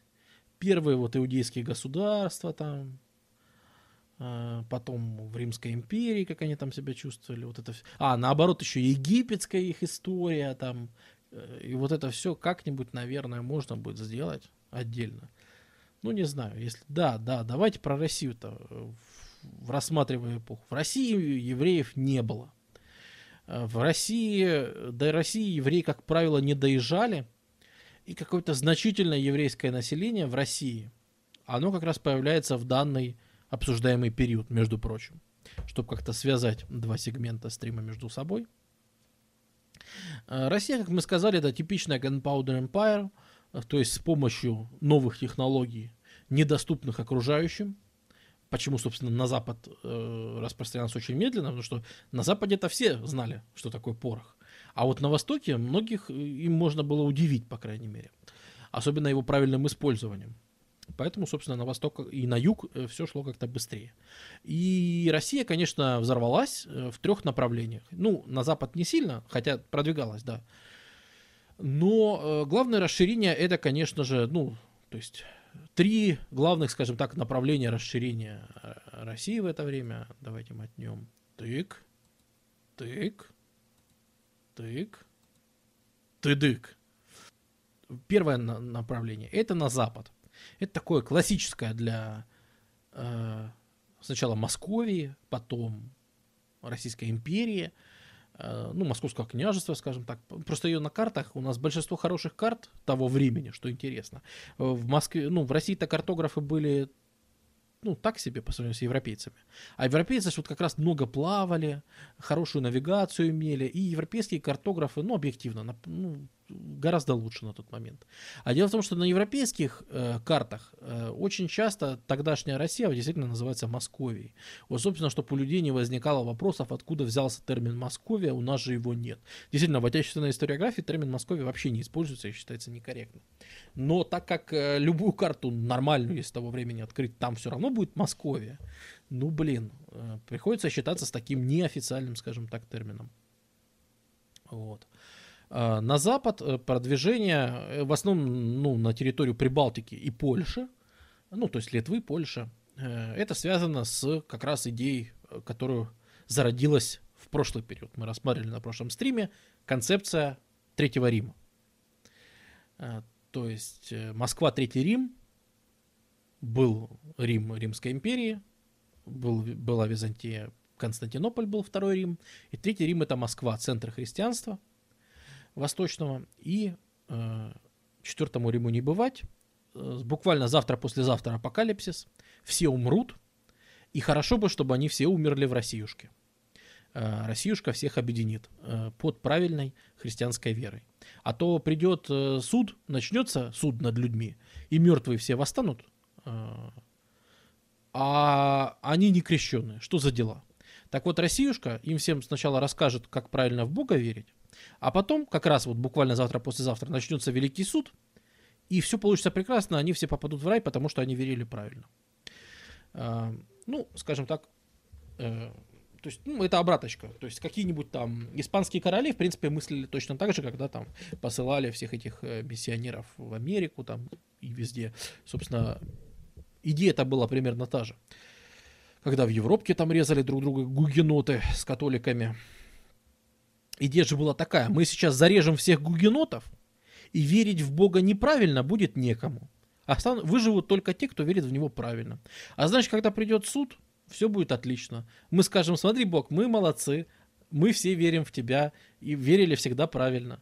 А те, кто верил неправильно, мы их давно уже вырезали, их, о них беспокоиться не стоит. А, вот. Ну, собственно, э, Россия продвигается на запад, это территории там современной Украины, Белоруссии, Польши.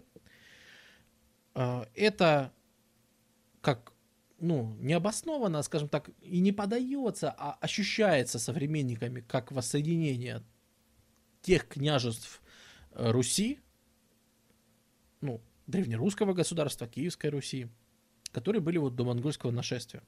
Сейчас многие из этих княжеств находятся под э, польско-литовским государством.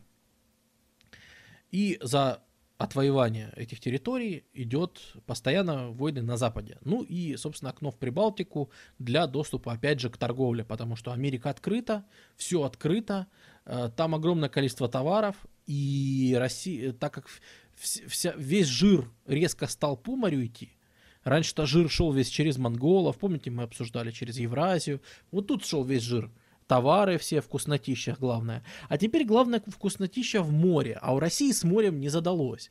И поэтому э, прорубиться в Прибалтику для того, чтобы присосаться ко всем, к, к этому жиру, это, собственно, здравая идея, на что будет положено следующие там лет 150, например, э, этого периода. Эм. И, значит, э, это одно из направлений, да, Запад.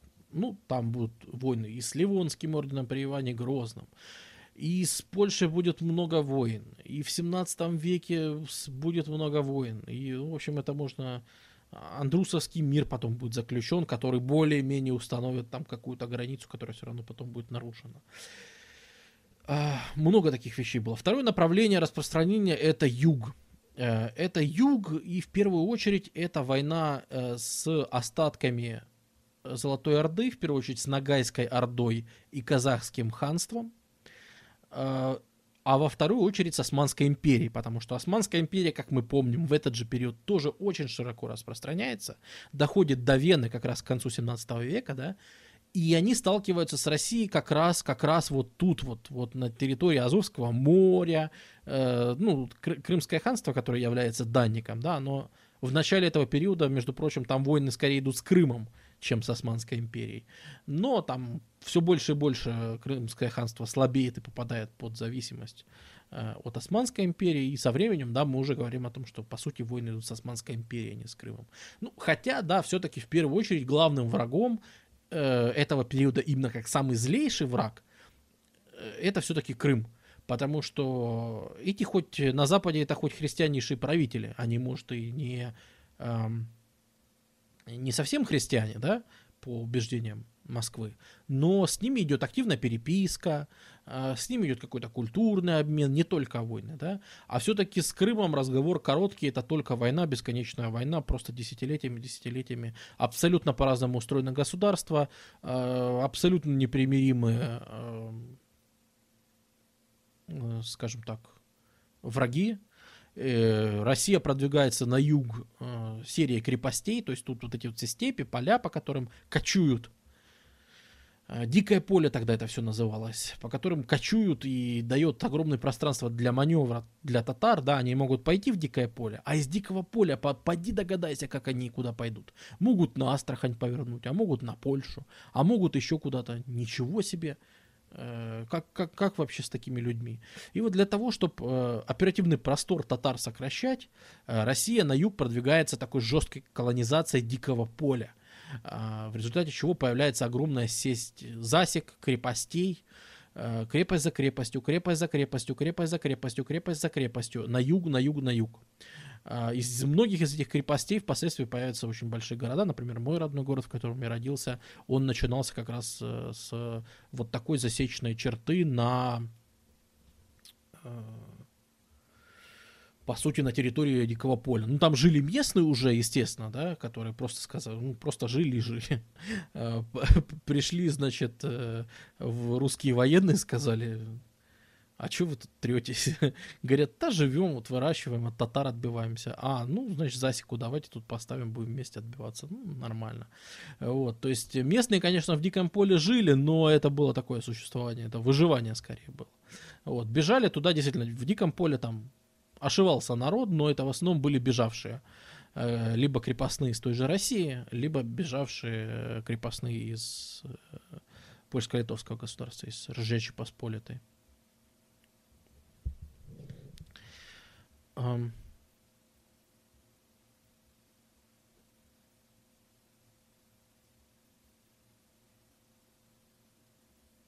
Что у нас еще в этот момент важно? На, на, что у нас еще на юге, в смысле? А, у нас на юге Кавказ, конечно, находится, да? То есть, да, да, да. То есть, постепенно, ну, Азо, акваторию Азова на тот момент все-таки еще контролирует Крымское ханство. Не нужно забывать, что Крымский хан э, успевает еще Москву сжечь разок. Вот, правда, Кремль не берет, уже сил не хватило. Но, собственно, кризис был жестокий. Э, из Москвы пришлось уехать Ивану Грозному, потому что реально была опасность захвата просто города. Ну, а так его пожгли. В принципе, Москву-то это, она деревянная была, тогда ее жгли. Ее монголы жгли раз лет в 30, приезжая просто, просто по фану, э, приезжая за Данию в принципе, татары повторили, да, все-таки. Потом, когда ее отстроят, ее же будут белокаменной называть. Почему? Ну что, наконец-то отстроят-то из камня уже все. Не сожжешь так просто. Он только Наполеон. И то, да, это же не Наполеон сжег, это свои. Так что своим можно. Вот. А вот чужие, пожалуй, пожалуй, Вот с тех пор примерно не сжигали, да. И, но в итоге, в итоге отпушиваются крымчане в Крым. Э, у них отвоевывается а, сначала акватория Азова. Э, сам Крым будет очень не скоро завоеван. Сам Крым аж в, конце 18 века э, перейдет в Российскую империю при Екатерине II. И Кавказ, конечно. То есть на Кавказе есть какие-то самостоятельные, то есть есть тот же Тифлис, это Тбилиси, Грузия современная. Есть Армения, которая христианская, и Грузия христианская, да. И вот вроде как в рамках той теории, о которой мы говорили, что вот все теперь верят в восточное христианство, должны, да, а кто не верит, мы их научим как. А, а тут как раз получается, что на Кавказе есть два таких э, более-менее государства, это Тифлис и э, Армения, которые христианские, причем восточно-христианские. То есть, ну, грубо говоря, чуть-чуть округляя, но это та же религия, что и в Москве. И поэтому как бы в их сторону тоже идет одно из направлений расширения, но там, во-первых, нет прямого доступа, да, это такие анклавы на территории Кавказа, а между ними абсолютно какие-то горные полугосударства, э, просто дичайшие борцухи, которые наказывают просто нещадно, э, тоже постоянно, и то есть на Кавказе тоже продвигаются там всякими крепостями туда-туда, ниже-ниже, южнее-южнее на Кавказ. В принципе, по, по похожему признаку, как в Диком поле на территории современной Восточной Украины. Э, с казахским ханством идет война э, по-всякому. Бывают успешные, бывают нет. Дело в том, что у русских походов в это время есть одна огромная проблема. Потому что Восток, он колонизируется. То есть Восток заселяют чаще казаки и обычные крестьяне, которые собрались группой и поехали в поисках лучшей жизни. Да? А, там от местных бомжей как-нибудь отмахаются. А, расширение на запад и на юг, они все-таки сопряжены с военными столкновениями, и туда приходится постоянно слать военные походы. Так вот, э, невозможность завоевать очень долго Крым и невозможность завоевать тоже казахское ханство в полной мере. Его сделают данником России, ну то есть по сути он, оно войдет в орбиту. А, а Среднюю Азию не смогут завоевать аж до середины 19 века, на секундочку. Это все связано с логистикой того времени. Не придумали еще, как э, снабжать нормально войска. То есть ни один, и ни два, и ни три похода целых армий было отправлено, например, в Крым, и там, и, в общем-то, погибло, потому что э, постоянные атаки татар со всех сторон – они отрезают снабжение, дальше у вас гигантская армия, которую постоянно надо снабжать едой, водой, она остается без еды воды, и дальше, собственно, это изи фраг для тех же татар. Э, очень похожая история происходит на Кавказе, очень похожая э, история происходит в казахских степях. Э, Еще слишком слабая у войск логистика, особенно чего не хватает, да, это вот еды которую можно брать на долгие переходы. Как раз она в, эти, в это время, она и появляется. Все вот эти военные сухари, которые могут лежать там 25 лет, и потом их можно все равно раздолбить и съесть. Ну, там сухарь ты, конечно, такой не раскусишь, он как камень, а его в, это, в воду ну, бросить, он там супчик из него сварить, короче, суп из сухаря. Вот. Э, то есть появляются такие всякие логистические хитрости, и они постепенно как раз разрабатываются, то есть военная технология, военные походы, они разрабатываются в этот момент очень активно. Э, ну и самое, наверное, да, главное э, направление расширения, это, конечно расширение на восток, это типичная экспансия, колонизация, то есть заселение, превращение, там, освоение рек, озер, лесов, непроходимых ранее э, заселенных местными разными народами, верованиями, ну, в основном очень малочисленными. Во-первых, потому что широты все-таки по севернее, да, там нет таких такой плотности населения, во-вторых, потому что сами эти народы очень редко ведут э, оседлый образ жизни, чаще всякие охотники-собиратели, кочевники и т.д., плотность которых всегда меньше, естественно, чем оседлых тех же русских. Э, вот. То есть с помощью технологии демографического давления идет распространение на восток, очень большое.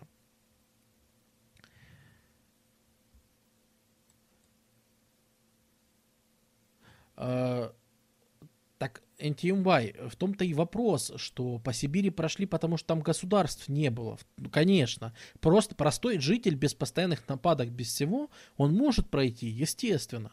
Э, вопросов нет. Ты кобылу там запряг, там, ну, без проблем. Проблема именно, в, я же говорю, что в Среднюю Азию надо армиями ходить, а армии еще не могут в то время, э, даже европейцы, они ведь, если вы посмотрите по картам, они захватывают чисто прибрежные штуки. Да, в основном европейские владения во многих странах ограничиваются вообще вот такой штукой. Где ее тут показать? Вот, да? Вот тебе и все, ну, такое португало-испанского типа. Вот это вся твоя фактория. Это, это и твоя крепость, это и твое место работы.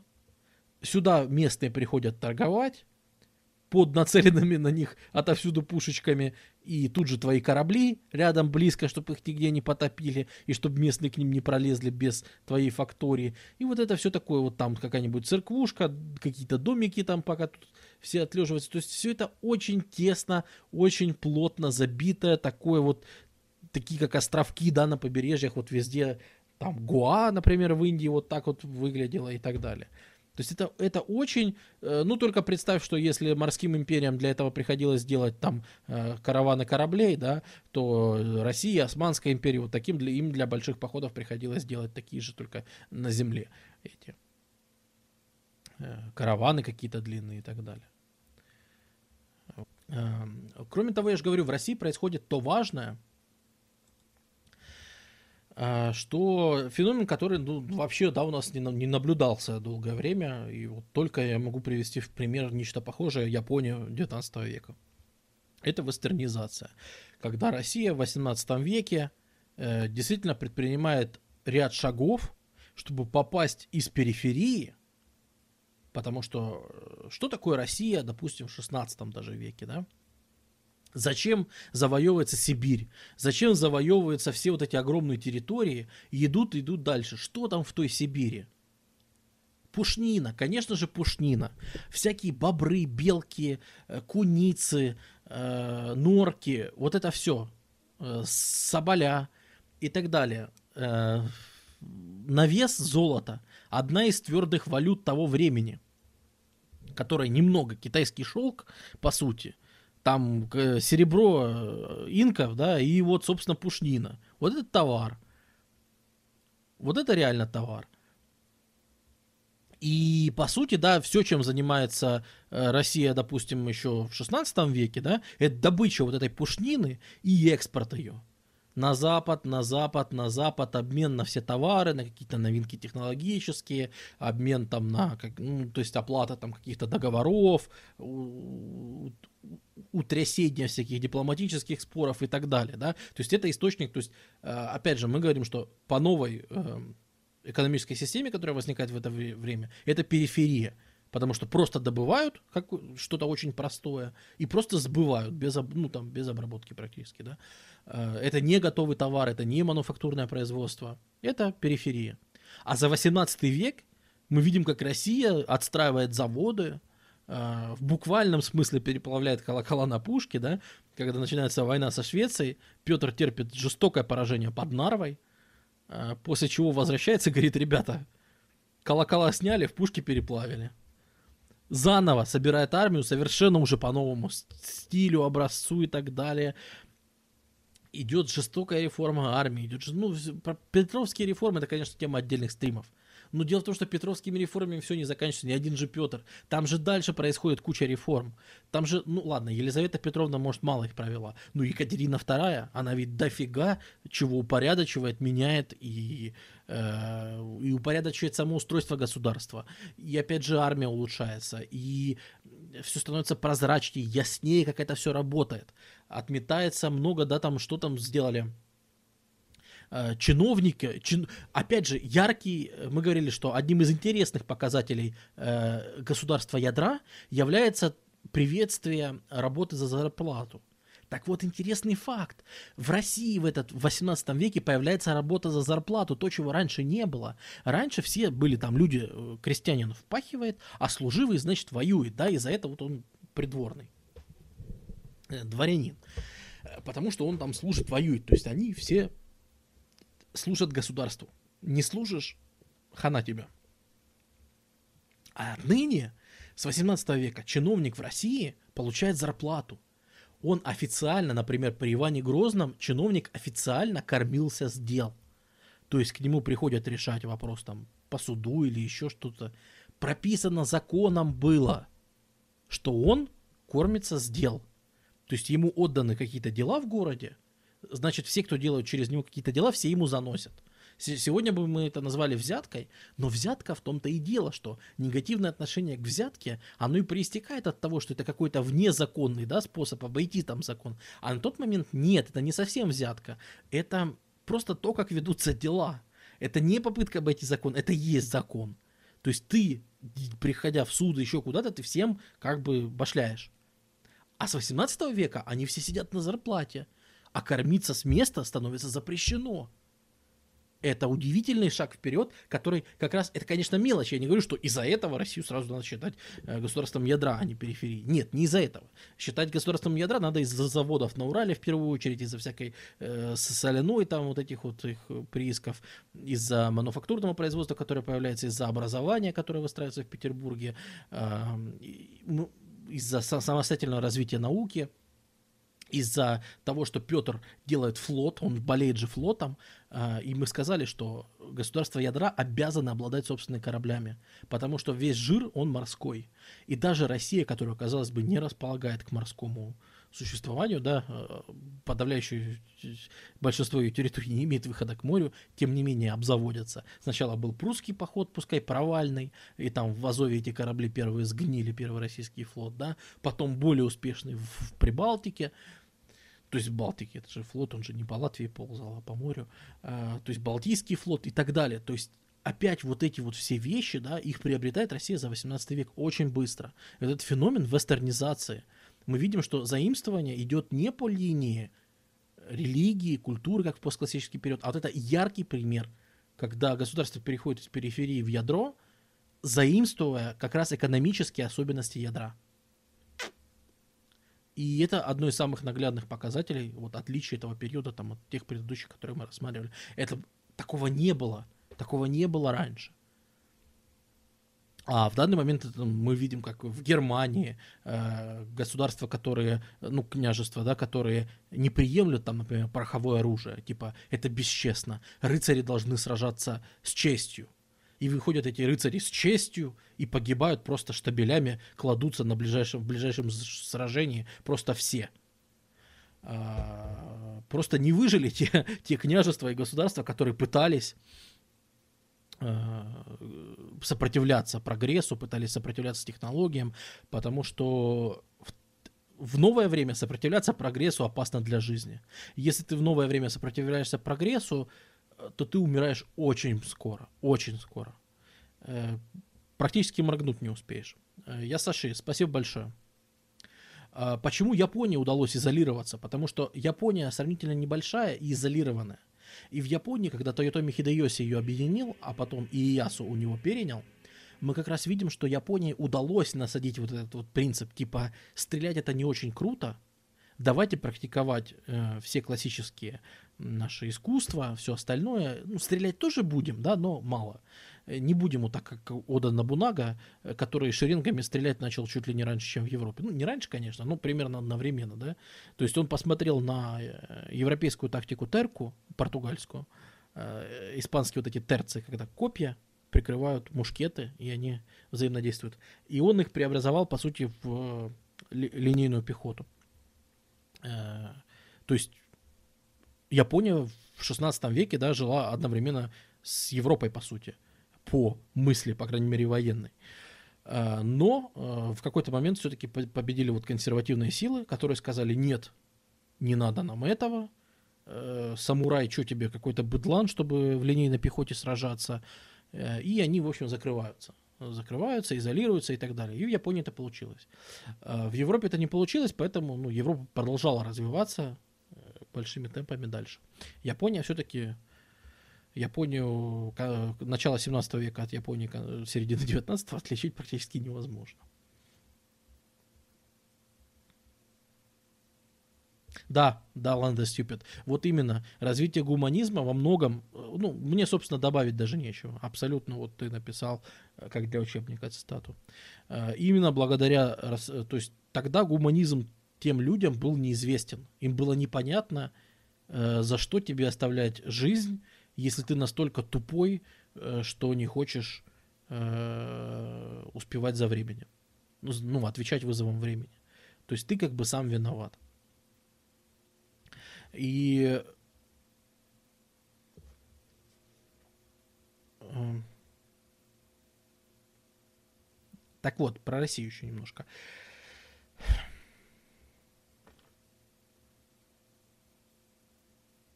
Да, Россия, что начинает модернизацию, начинает вот она перенимать, она переходит за 18 век из периферии в ядро, и при этом, э, то есть, ну, становится, да, самостоятельной большой силой, интересной.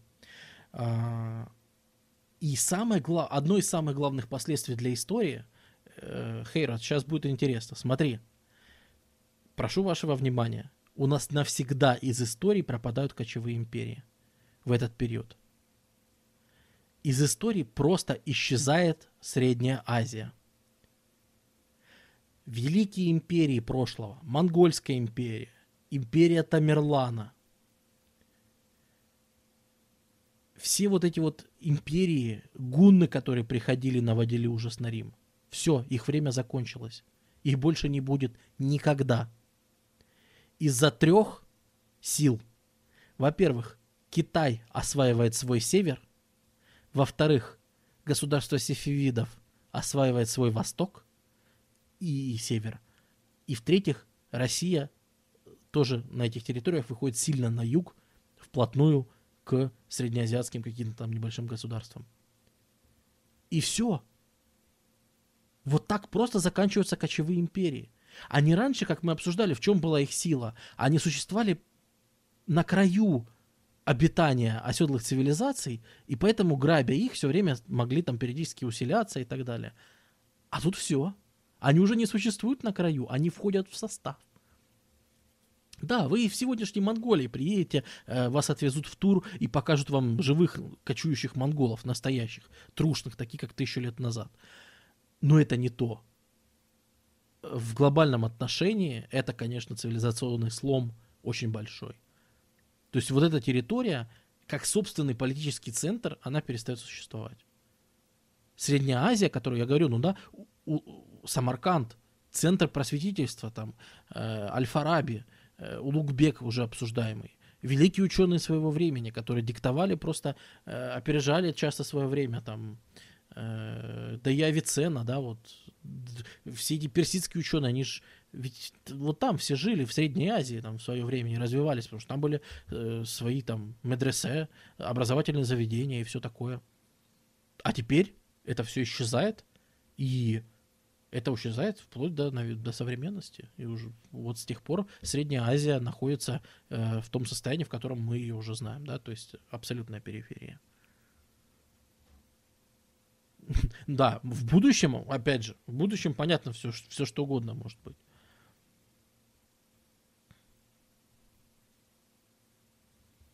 Нет, Holy Inquisition не считаю. Эм...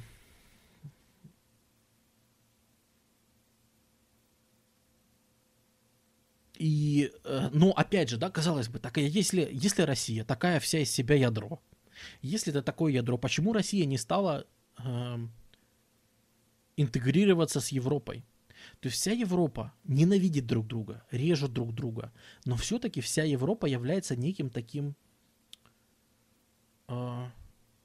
одним ареалом, да, примерно. В этот момент, кстати, начинает становиться. До этого не ощущала себя единой уж точно никак. Э, что это примерно разные вариации какой-то одной чувственности, какого-то одного образа мысли.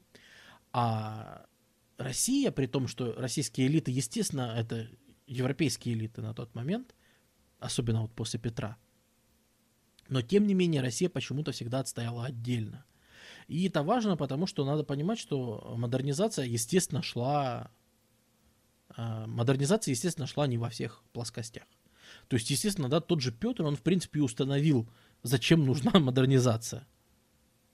То есть, э, перенимается не так, вот как сейчас, да. Сейчас, когда заимствуют э, что-то у ведущих стран, ну, например, политическая система. Вот смотрите, у страны N все хорошо, значит, надо нам такую же политическую систему, как в ней. Петр говорит, нет, зачем нам какая-то чужая политическая система? То есть Петр учился в Голландии корабли строить. Он был в Голландии, он прекрасно ходил по Голландии. Он видел, что такое голландское республиканское устройство. Он видел, что такое парламент. Он из этого взял ровно 0,0 в свою модернизацию.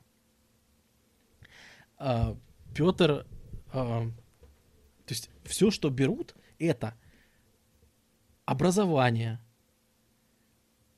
военное дело, технологии, а, налоговые системы, государственное устройство, судебная система. То есть то, что позволяет рационально функционировать государству.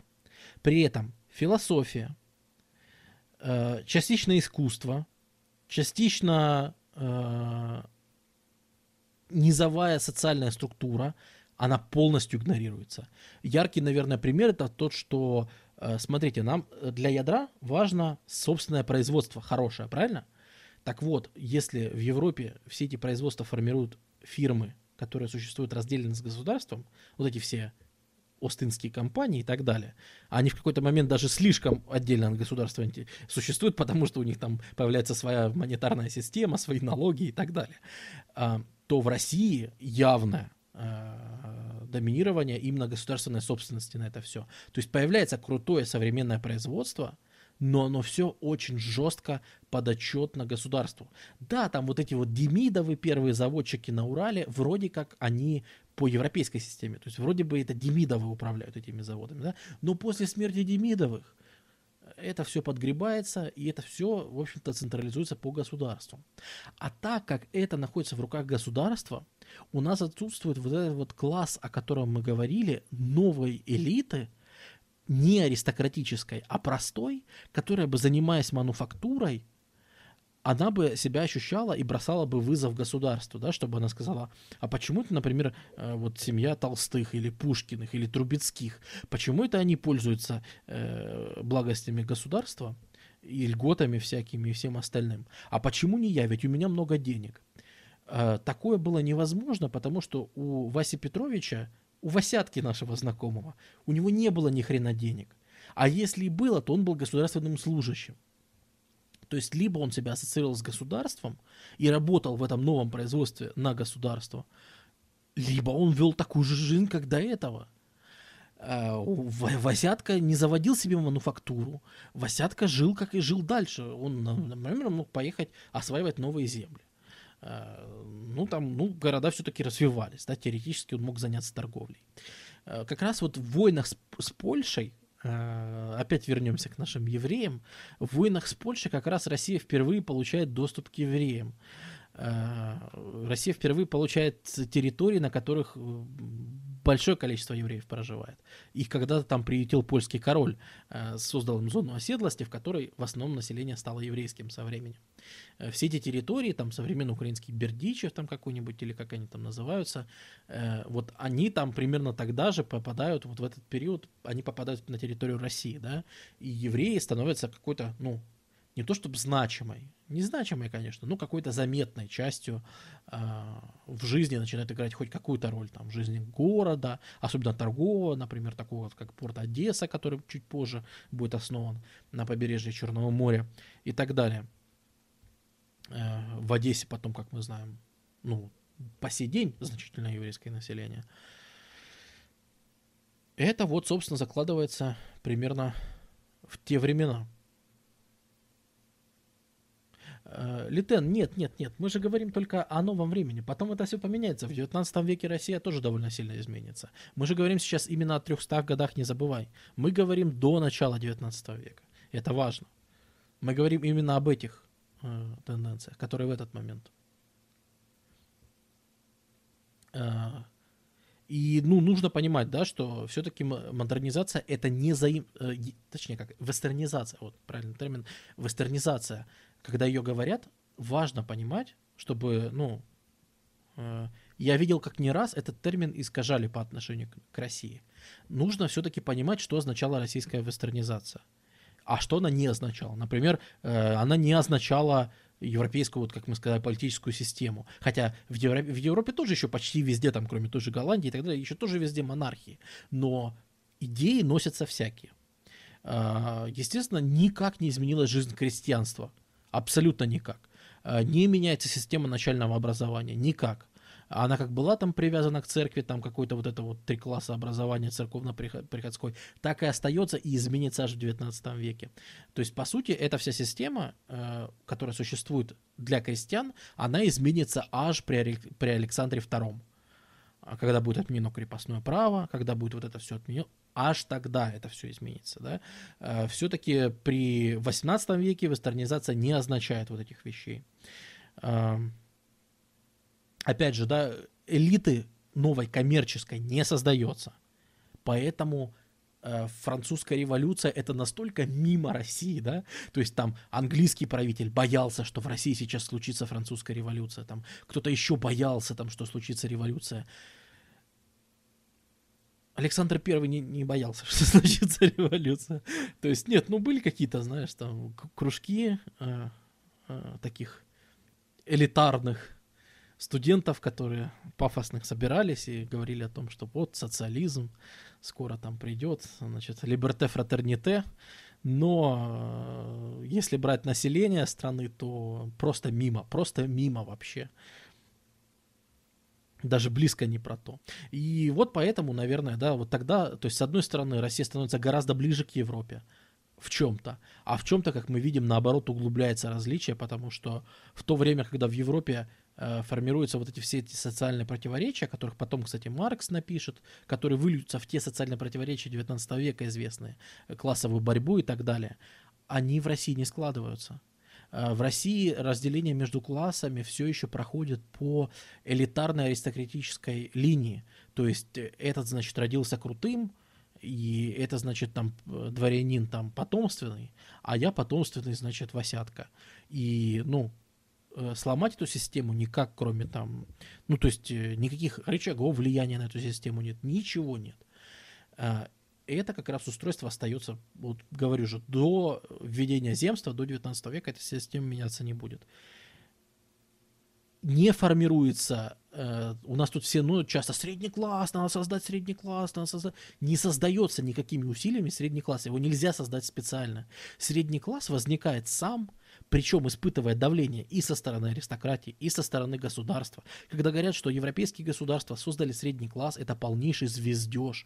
Созд... Возникновению вот этого нового мануфактурного буржуя, ему же государство, его появлению, государство и аристократия противостоят в первую очередь. Потому что эти подонки, которые уродились просто чмырями, которые не имеют за плечами известных э, мам и пап, они родились хрен пойми кем – а потом затеяли свое производство, я не знаю, автоматических дилд, и теперь, значит, денег зарабатывают больше, чем я.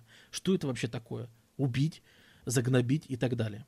А еще и это все накладывается в Европе на свою историю религиозного раскола, потому что в Европе э, это же надо как-то выражать вот этот раскол, да, и буржуи, прост, вот эти вот простые, они все чаще склоняются к тому, что, ой, блин, смотрите, аристократия, она вся опирается на систему государственную, а вся государственная система опирается на короля, а король говорит, что он тут богом помазанный, а это все идет к папе римскому, и это все католики, а мы новые буржуи, мы давайте мы будем протестантами, мы протестуем против такого устройства, давайте-ка мы будем тут производить и заниматься тем, что, на что на, нас Бог сподобил. Может быть, я талантливый производитель э, автоматических дилд, ну мало ли. Э, поэтому, может, это мой талант, который меня Бог наделил. Значит, я лучше буду это реализовывать, да, чем просто какой-то чмырь, который э, считает, что он тут родился с голубой кровью. Э, и считает, что он из-за этого лучше меня. Нет, нет, в Библии сказано, все люди равны. Вот смотрите, равны. А папа мне что говорит? А папа мне говорит, что я должен королю поклоны бить. А может быть, пошел бы этот папа вместе с этим королем. И у нас, у протестантов, не будет больше никакого папы.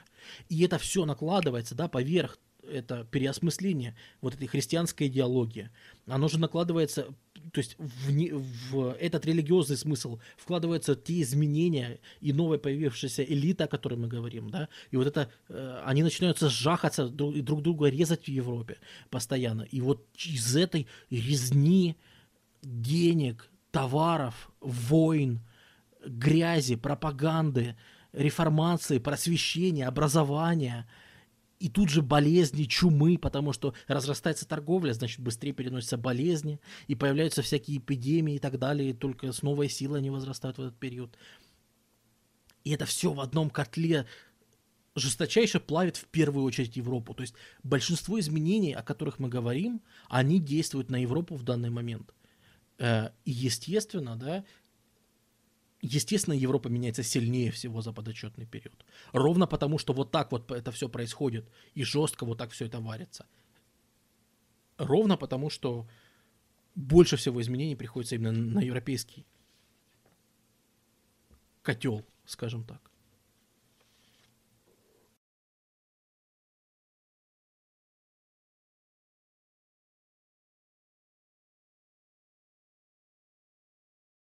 Привет, действительно. Рад даже видеть, что народ подошел все-таки.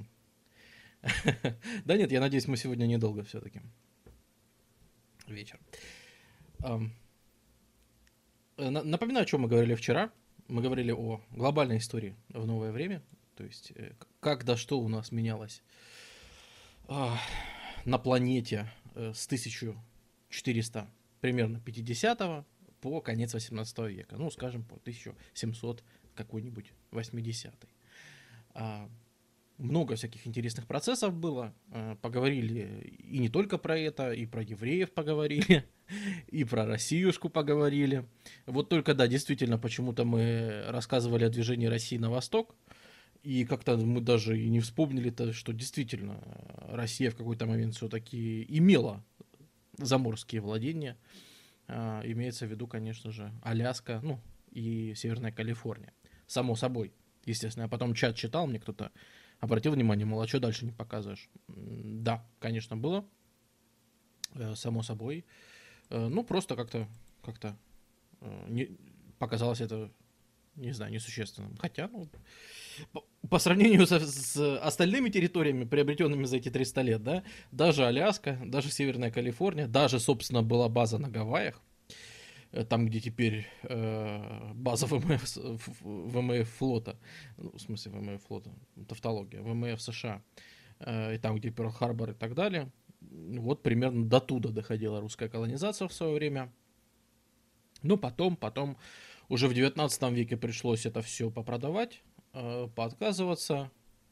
Э, от Аляски, опять же, отказались в свое время, потому что там перевелась... Помните, мы говорили, что на востоке, вот кроме Урала, а дальше за Уралом, э, тогда же не было разведано ничего еще, да, из геологии.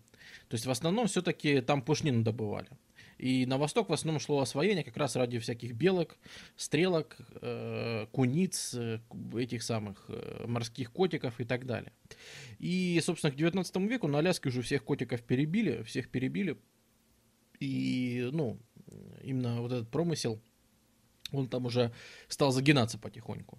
А золото, да, которым богата так Аляска, как мы сегодня знаем, э, тогда еще там не нашли. И поэтому там после как раз Крымской войны в том числе, э, ну, вообще был, скажем так, кризис в стране, э, связанный с неудавшейся финансовой реформой. Я думаю, мы рассмотрим, когда будем говорить о 19 веке. Э, эти события более подробно, э, ну и как-то продали. Да? Потом уже на Аляске нашли золото, нашли нефть, нашли все, все, все это всякое. Ну, когда ее продавали, об этом, естественно, не знали. Э, Дарт Вейдер. Ну, почему издеваться? Мы не издеваемся. Вот. Рассказали мы обо всем, и в частности, вчера мы зацепили такую интересную тему, как возвышение Европы, восход Европы. Да? Нам известно, что в 19 веке без мнения Европы не обходилось просто ни одно событие в мире. А, и Европа была в курсе всех дел по всему миру и доминировала всем, весь мир, собственно, был поделен между европейскими государствами, включая Россию. Как так получилось? Основы этого как раз закладывались в раннее новое время. Основы этого закладывались вот в те 300 лет, о которых мы сегодня говорим. А, в Европе это вот мы сегодня столкнемся с классическим случаем, когда бытие определило сознание. Когда Европа, сильно изменившись по сравнению со средними своими веками, изменив подход к производству, изменив подход к торговле, изменив подход к вот таким вот базовым вещам и переустраивая свой быт так, чтобы он соответствовал новому времени, мы видим, как у людей начинает меняться само мышление, само осмысление происходящего вообще в мире, вокруг книг и в их странах и так далее. Это очень интересная тема, и без нее рассказ о новом времени будет не то что не полон, а просто неполноценен. Сколь справедливо мнение, что по сути произошло лишь изменение способа организации производства. Ну, это, скажем так, подход э, более присущий историческому материализму. Э, и в целом он слишком узкий. То есть он выпускает массу вещей из внимания. Потому что даже само изменение условий, в которых ты живешь, оно за собой все-таки ведет множество других изменений. Даже просто потому, что ты теперь по-другому производишь. Даже потому, что теперь, теперь по-другому устроена торговля. Вот да, сама идея того, что э, наконец-то так получилось, что выгоднее торговать, да, чем наживаться. Выгоднее все пускать в оборот. Само появляется ощущение рынка. Вот это ощущение глобального рынка, который, безусловно, существовал еще в средние века, мы об этом говорили, но его ощущения не было. Никто этому не отдавал отчет, что есть стоимости товаров, есть там э, всякие, ну, а, спрос, предложение, вот это все с этим сталкиваются впервые именно как с осознанным явлением каким-то, да. Мы видим, когда все это американское серебро хлынуло в Китай, оно же там очень сильно обесценилось. Мы видели, когда это все хлынуло в Испанию, э, там произошла чудовищная инфляция. И да, европейцы в том числе знакомятся с этими явлениями, с удивлением открывают для себя их. Конечно же, растет э, рост, опять же, как может не повлиять рост благосостояния на твое окружение? Вот представь, что столетиями у тебя было там рыцарское сословие, у тебя была аристократия, было духовенство, и был ты, Васятка. И теперь ты не просто Васятка, ты держатель нескольких мануфактур, ты богаче любого аристократа, и тебе же не очень-то хочется перед ним раскланиваться. Понимаешь? Вся система классов начинает смещаться. Потому что появляется гигантское количество людей, которые в старые системы да, социального деления просто не вписываются. И эта система не может быть стабильной. Потому что оказывается, что все не так, как было раньше. Да? Все, все резко изменяется. К этим людям идут на поклон в первую очередь. У этих людей берут взаймы. Эти люди там что-то определяют, могут оплачивать частные компании, могут давать королям взаймы. Очень опасные товарищи становятся. Банковская сеть растет, международная. Ты теперь не можешь взять э, взаймы и просто не отдать, потому что быстро всем расскажут, что ты, значит, не отдаешь долги, и тебе больше никто занимать не будет. А, то есть вот Европа покрывается вот этими сетями. Но появляется куча вещей, которых мы, в принципе, не поговорили, совершенно не затронули. Да, об этом-то ладно, об этом-то мы говорили. Оказывается, да, что, например, мы видим, как меняется отношение к бедным. Если в средние века мы говорили, что бедность всячески поощряется, и бедность является, э, ну, э, как это сказать, благодетелю, да, то есть э, в, в цитата Христа из Библии, что проще верблюду пройти сквозь игольное ушко, чем богачу попасть в рай. То есть богачу нереально попасть в рай, а именно бедные туда попадут, потому что одни, у них меньше искушений, у них меньше, ну вот всего, да, то есть это, это благодетель быть нищим. И мы видим, что в этот момент э, такое отношение меняется и довольно сильно. Э, из различных сочинений, из переписок, из анализа вот просто отношений между людьми мы видим, что появляется некое даже презрение к бедности. И, в общем-то, появляется такое отношение, что если ты побираешься, то, скорее всего, виноват ты сам. И не забывайте, роль религии еще очень большая. То есть считается, что ты, ну, значит, ты чем-то прогневил Бога. Значит, ты, наверное, там плохо молился, пост не держал, или просто плохой человек украл что-то и так далее. То есть тебя за что-то Бог наказал. Если ты бедный, то, наверное, так тебе и надо. Э, появляется примерно вот такое отношение. С этим, кстати, связаны многие очень интересные вещи, например, такие вещи, как э, гонение на ведьм. Э, прекрасно знакомая, ведь вся охота на ведьм, европейская, знаменитая, страшная охота на ведьм, она ведь начинается ровно в это время, в дремучем средневековье, там, 10 век, 11 век. Э, да там тех ведьм, на них было всем пофигу, и никому они не мешали. В то же время, там, в 15 в 16 веке, действительно происходят все эти громкие процессы на ведьм, над ведьмами, происходит салем, происходит э, все, что вы можете себе представить. Настольная книжка Инквизитора, э, молот ведьм и все, все, все, все вот это, что э, люди знают о ведьмах и об их сожжении, да, все это, в общем-то, происходит э, как, раз, как раз сейчас. И это, это не просто потому, что люди ходили-ходили и такие, давайте баб сжигать внезапно. Конечно же нет. Естественно нет.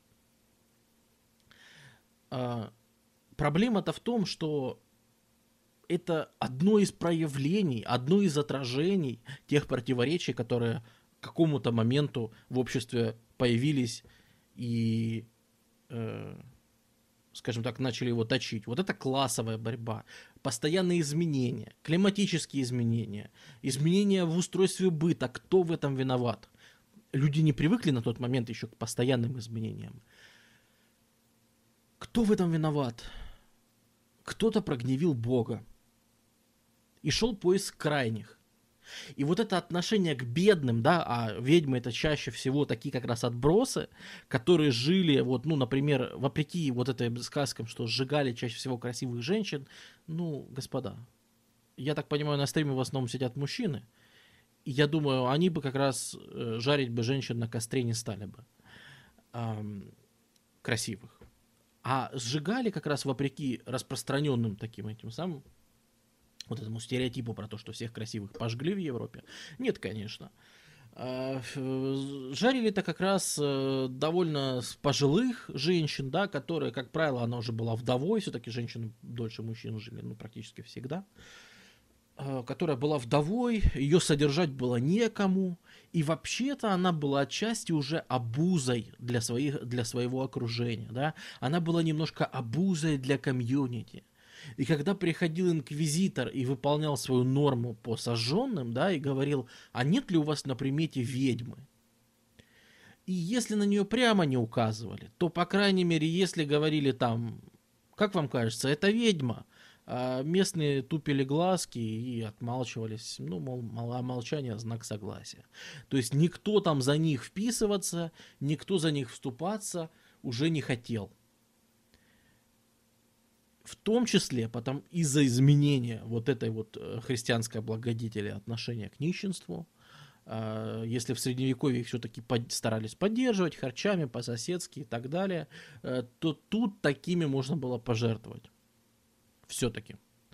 Да, вот кто-то говорит, как бабок у подъезда, да, ни для кого не секрет, что люди с возрастом становятся, ну, такие ворчливые, привередливые, да, может, э, и, то есть, вы переместите бабушек, которые сидят возле вашего подъезда, переместите их в средневековье, а, и вы получите образ типичной ведьмы того, того времени э, которая много ворчит, много жалуется, э, то есть отношения у нее с соседями в основном плохие, поддерживать и вписываться за нее никто не будет. Э, дети пошли искать лучшей жизни куда-нибудь в город или там, ну, на, на, в эти новые профессии или в армии или еще где-то. То, что активно развивается в это время, да, вот она сама живет и, и ворчит. А ее приходят, сажают на костер, и она больше не ворчит. А плюс, э, как одинокие пожилые люди, они очень любят содержать домашних питомцев, в частности кошек. А дело в том, что в народном фольклоре маленькие животные это, как правило, как раз прислужники ведьм.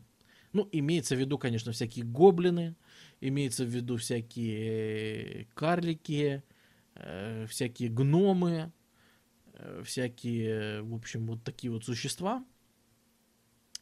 Но имеется в виду, что они в кошек превращаются, да, в кошек и собак, и следуют вот за этими ведьмами.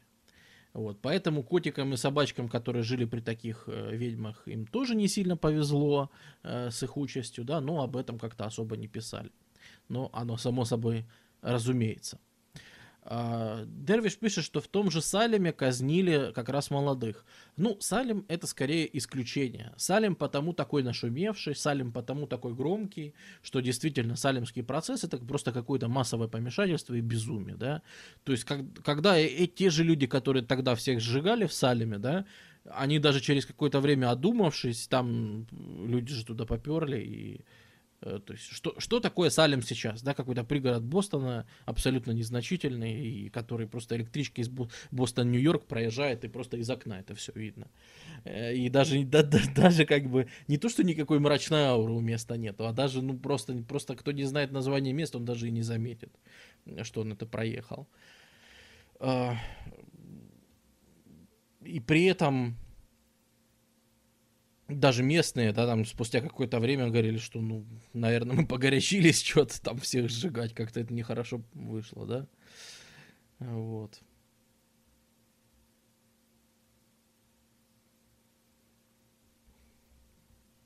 Нет, всякое могли. Могли красивые попасть, могли молодые попасть. А, молодые в основном попадали не за наведение порчи, не за вот такие штуки, а одним из обвинений, популярным в то время, были сексуальные сношения с дьяволом. Ну, типа они вызывали там черта, демона э, или самого сатану для того, чтобы с ним, значит, иметь отношения сексуального характера. Вот в этом в основном как раз обвиняли молодых действительно. Э, то есть в основном все молодые, они шли вот по таким или похожим обвинениям. Типа сексу им не хватало, вот они, значит, и это самое. Вот они вели. Ну, естественно, да, там, особенно если женщина пыталась получить образование. Ну, вот, например, есть же люди, которые, которым просто интересно. Э, не дай боже, она начинала заниматься геометрией, чертить какие-нибудь треугольнички и так далее. Это, это, это практически гарантированно. Костер. Вот. Ну, если даже не костер, да, то как минимум это пытки на допросе. От костра-то еще, в принципе, можно было довольно легко отмазаться. А, хуже было, когда э, инквизитор говорил, вы знаете, я по результатам допроса я не могу вынести приговор, судите сами и отдавал в руки местного комьюнити на суд. Вот тогда практически всегда был костер без исключений. Инквизиция, кстати, оправдательных э, приговоров вынесла очень большое количество, и всякие громкие сожжения были как раз, когда Инквизиция говорила, вы знаете, мы умываем руки, сами решайте. Что, например, произошло, я думаю, со всем известным, э, значит, как этот астроном, мнемоник, как бишь его, знаменитый, который все жалуются, что его сожгли, Джордано Бруно, да, вот с ним как раз произошло то самое. Джордано Бруно был э, клириком, да, он имел духовный сан, и его, собственно, там за мухлёж, за то, что он обещал там якобы магией промышлял и так далее. Его, собственно, отстранили от церкви, отстранили от духовенства и передали на суд местным. Вот смотрите, мол, мы не доверяем, этот человек отлучен от церкви, а вы уже судите его как хотите. Естественно, его тут же спалили, потому что, ну, э, института тюрем еще не было, как-то в тюрьмах содержать это казалось глупым, зачем преступника кормить. А, преступника надо либо выпороть, либо отрубить ему что-то, либо забрать у него там имущество, либо убить. Э, других наказаний как-то... А, на каторгу, естественно, отправить, чтобы он вкалывал. Э, других как-то наказаний не существовало. То есть тюрьма, домашний арест и все остальное, это казалось каким-то глупым, тупым и не соответствующим вообще ни, ни целям правосудия, ни э, никаким другим. Сатана по вызову. Да-да-да, хорошее замечание. А, слушай, а вообще суд Инквизиции в тот период, он был в сравнении со светским сильно мягче, жестче. А, опять же, смотря где, да. В Испании Инквизиция бушевала, например. А, в Польше Инквизиция была нормальная. Тот же Коперник, про которого тоже можно часто услышать какую-нибудь жесть. Я это слышал, собственно, от живых людей, которые говорят, вот типа сожгли Коперника. Что? Коперник умер своей смертью в 90 с чем-то лет вообще-то. Никто его не сжигал.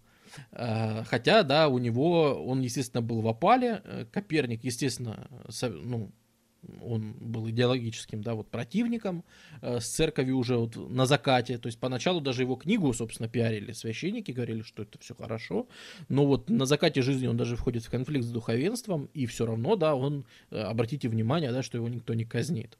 Ему там запрещают кое-где преподавать свои идеи, типа у нас тут семинария, да, а ты вот в семинарии, пожалуй, вот это вот не рассказывай. Э, да, такие вещи, естественно, были, но в принципе, Э, никто его не сжигал. Да, действительно. Коперника никто не сжигал, он как бы ушел и, собственно, прожил довольно много потом. Ну, Клер, ну куда же ты? Вчера же сидели там до, до, до пол второго. Да, вот мы видим, что вот вся эта охота на ведьм, и это лишь одно из проявлений э, вот той турбулентности в классах, в мышлении – а, которые происходили между людьми. А вторым очень большим и известным да, расколом на похожей же почве был религиозный раскол, связанный с реформацией. Да? То есть э, действительно появляется, э, как бы это сказать, появляется идея, что может быть вся эта религия с ее убеждениями, может быть она неправильная, может быть ее нужно реформировать, может быть, не нужно контролировать так жестко действия людей. Может быть, нужно дать им какую-то свободу, ведь э, Господь дал нам свободу воли, и мы должны ее реализовывать. Если вы насильно ограничили то, что я могу делать, если вы создали такие условия жизни, что я не могу согрешить, в чем тогда польза от моей свободы воли? Объясните. А протестанты, да, заявляют, что вот данное мне, ну, естественно, идеологи протестанты. Понятно, что простые люди, когда они верят, они обычно верят в очень простые установки. Э, то есть мы говорим именно о философском корпусе, который вместе с этим идет, да. То есть свобода воли, это считается теперь, отныне, да, очень богатым, э, наверное, самым драгоценным божественным даром. То, что у вас есть свобода воли, то, что вы можете заниматься чем вы хотите. Как раз то, что вы можете попытаться изучить, как устроен мир, вы можете приумножать свое богатство, вы можете, ну, в общем, заниматься всеми этими вещами. Да, вот такая вот идея появляется в тот момент, и тут же, естественно, она наталкивается на консервативное сопротивление. И как ни странно, мы видим, что в этом противостоянии протестантов и католиков, которые режут друг друга все эти 300 лет, как безумные, одна Варфоломеевская ночь чего стоит. Но таких Варфоломеевских ночей были тысячи. Это, если кто не в курсе, это когда во Франции протест... ну, гугенотов этих протестантов, да, когда их просто католики резали на улице, в подвале, на рынке, где, где угодно. Вот. Пока их было сравнительно мало. Э, хотя их было уже, уже много, да, то есть там за одну, если Варфоломеевскую ночь, тысяч тридцать ориентировочно перерезали, вот. Но, как ни странно, во всей этой резне европейцы становились более терпеливыми к точке зрения другого. Это, это звучит парадоксально, но в случае с европейцами там, 15, 16, 18 века э, знаете, у нас есть поговорка «бьет, значит, любит». Так вот, для гугенота и католика верна поговорка «режет, значит, любит». То есть они так долго друг друга резали и месили э, на почве вот этой вот идеологического противостояния, да, что в какой-то момент они поняли, что, наверное, всех гугенотов не вырезать. А протестанты поняли, что, ну, наверное, всех католиков не вырезать, да. И рано или поздно им придется всем уживаться в одном государстве, на одном континенте, в конце концов, на одной планете. И пришла идея, что раз мы их всех вырезать не можем, значит, с ними нужно ну, если не любить их, если не принять, да, до современного понятия толерантности, когда любого приезжего надо э, с ним в десна жахаться и так далее, конечно же, очень, настолько далеко, что вы даже представить себе не можете. Я думаю, может быть, некоторые последующие факты из рассказа это как раз подтвердят. Но что, по крайней мере, с ними нужно искать способы как-то урегулировать дела, вести э, отношения и так далее. То есть это все рождается на самом деле из очень кровавых вещей из очень жестоких. Само собой. А, можно к тому же отнести нестяжателей. Ну, а, это а, расколы в православной церкви не носили таких жестких эм, как это сказать, они не, раскалывали так жестко общество. То есть, наверное, самое сильное в православной церкви э, раскол, который был, он был еще в средневековье. Это были богомилы. Вот, наверное, при них э, была какая-то, когда реально раскалывались не просто конфликт внутри церкви, а скорее конфликт именно такой общественный, когда разные люди, ну как в Византии иконоборцы, да, вот это вот сопоставимо, в принципе, по масштабам. И так далее.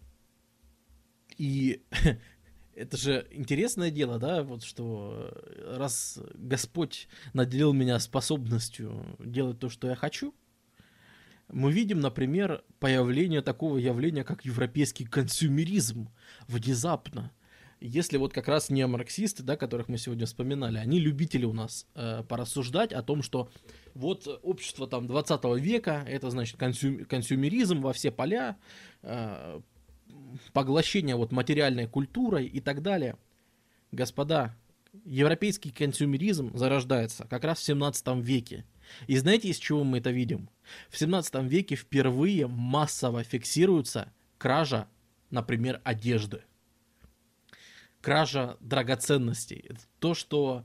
Э, причем драгоценностей, которые просто так не пойдешь, не продашь на рынке. А какая-нибудь ткань, например, еще что-нибудь.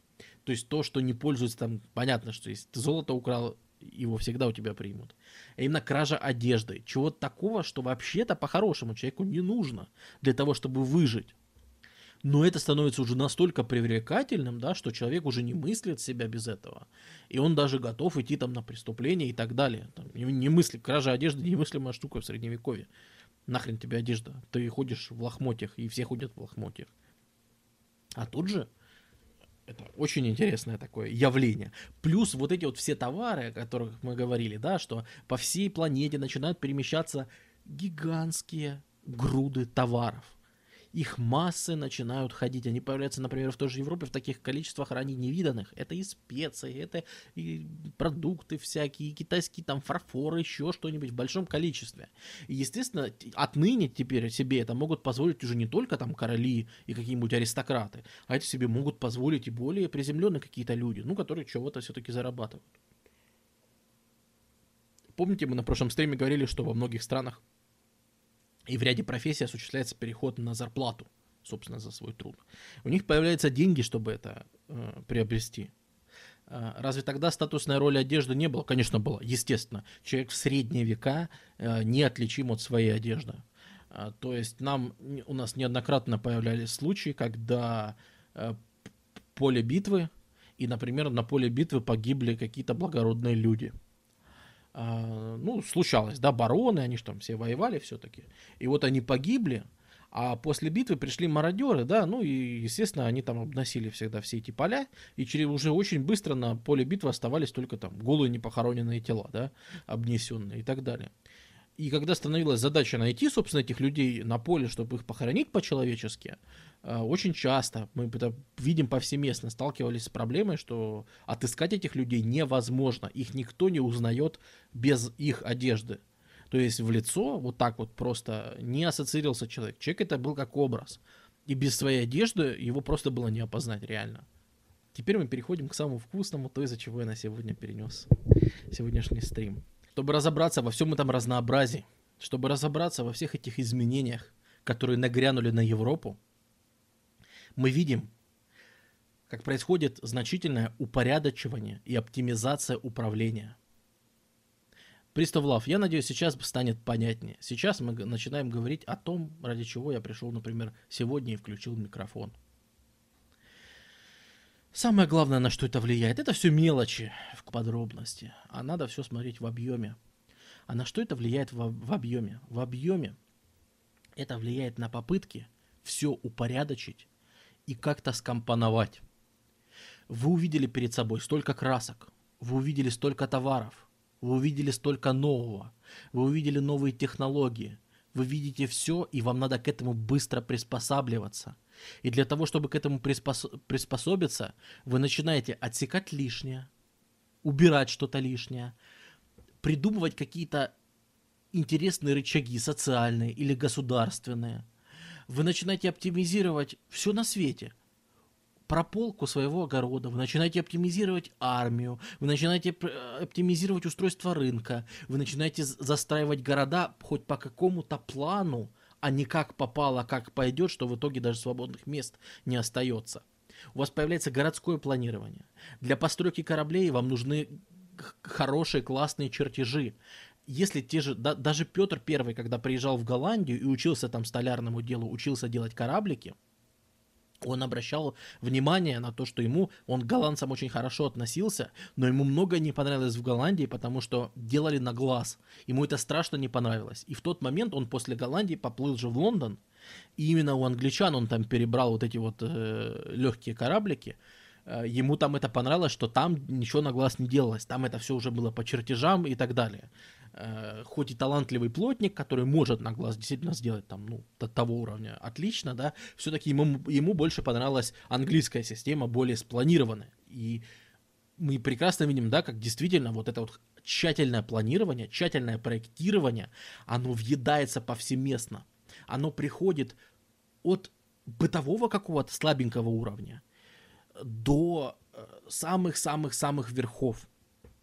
Мы видим, как, ну вот, государство, да, появляется, в государствах появляется бюрократия. Э, вспомните, как, было, как была Европа феодально устроена, да? У вас был король и форма, формально феодали, которые сказали ему, значит, это самое, э, дали ему под козырек и, значит, э, сказали, вот, король, хорошо, мы тебе, значит, тут налоги отдадим, там, пом- поможем деньгами, продуктами, там, воевать за тебя пойдем и так далее. Но что у них там на местах творится, хрен его вообще знает. А на местах творился, конечно, абсолютно неконтролируемый хаос, который, ну, собственно, за ним следили только какие-то там местные, да, там, даже, даже не сказать, кто там следил. То есть какой-нибудь каждый рыцарь, по сути, отвечал там за свой надел, который у него есть. А когда он уехал, кто там за него отвечает? Тот человек, которого он оставил там на эту должность после себя. То есть абсолютно неупорядоченная фигня. Сейчас же появляется э, целый бюрократический аппарат. В провинции, во-первых, государство делится на провинции. У государств появляется, черт возьми, в 17 веке государственная граница. Если раньше ты описывал, докуда простирается твоя власть, вот как, когда мы отматываем вот так, вот так, вот так, вы же понимаете, что это все условно. Тут не стояли столбы пограничные, тут не было таможни, таможенника Васи, тут, тут никого такого не было. Это все, все эти границы, они все условные и показывают скорее то, докуда при желании могла дотянуться власть того или иного региона. При большом желании, я напоминаю. А, то есть там снарядить там поход туда, если там не платят дань, например. Или принудить местного э, князька, феодала, там все-таки покориться тебе, или еще что-то. Все-таки в 17 веке мы видим, как по- действительно появляются границы – появляется деление на какие-то области, на, хоть на что-то. Посылаются бюрократы, чтобы контролировать, происходит ли на местах то, что сказали в, э, в столице. И даже, даже присылал, не пытайся, не надо, не надо. И даже мы видим такие вещи, как, как это отражается даже на языке, да, э, если до этого правители чаще ассоциировали, что я правитель народа, и это государство такого-то народа. Государство таких-то, государство таких-то. Мы видим вот э, даже на примере Франции прекрасно видно. Как французы называют свое государство в средние века, даже во время Столетней войны и так далее. Мы часто видим словосочетание в официальных документах э, латинское «rex francorum», то есть э, царство франков, да, э, или Rex Anglicorum, царство англов. Мы видим обращение к народности, то есть этот народ, а я от его имени и от имени там феодалов правлю, да. Сейчас же уже становится важным утвердить свою власть на какой-то границе, на конкретной территории. И мы видим, как тот же Rex Francorum превращается в Rue de France, например. И мы видим, что это уже становится, да, короли Франции. не французского народа, а короли Франции, вот этой территории. Может быть, французский народ будет где-то и вне ее жить. А может быть, наоборот, в эту территорию будут входить и другие народы. Но он будет Roi de France. Он будет королем именно этой конкретной выделенной территории, которую мы теперь называем Францией. Понимаете?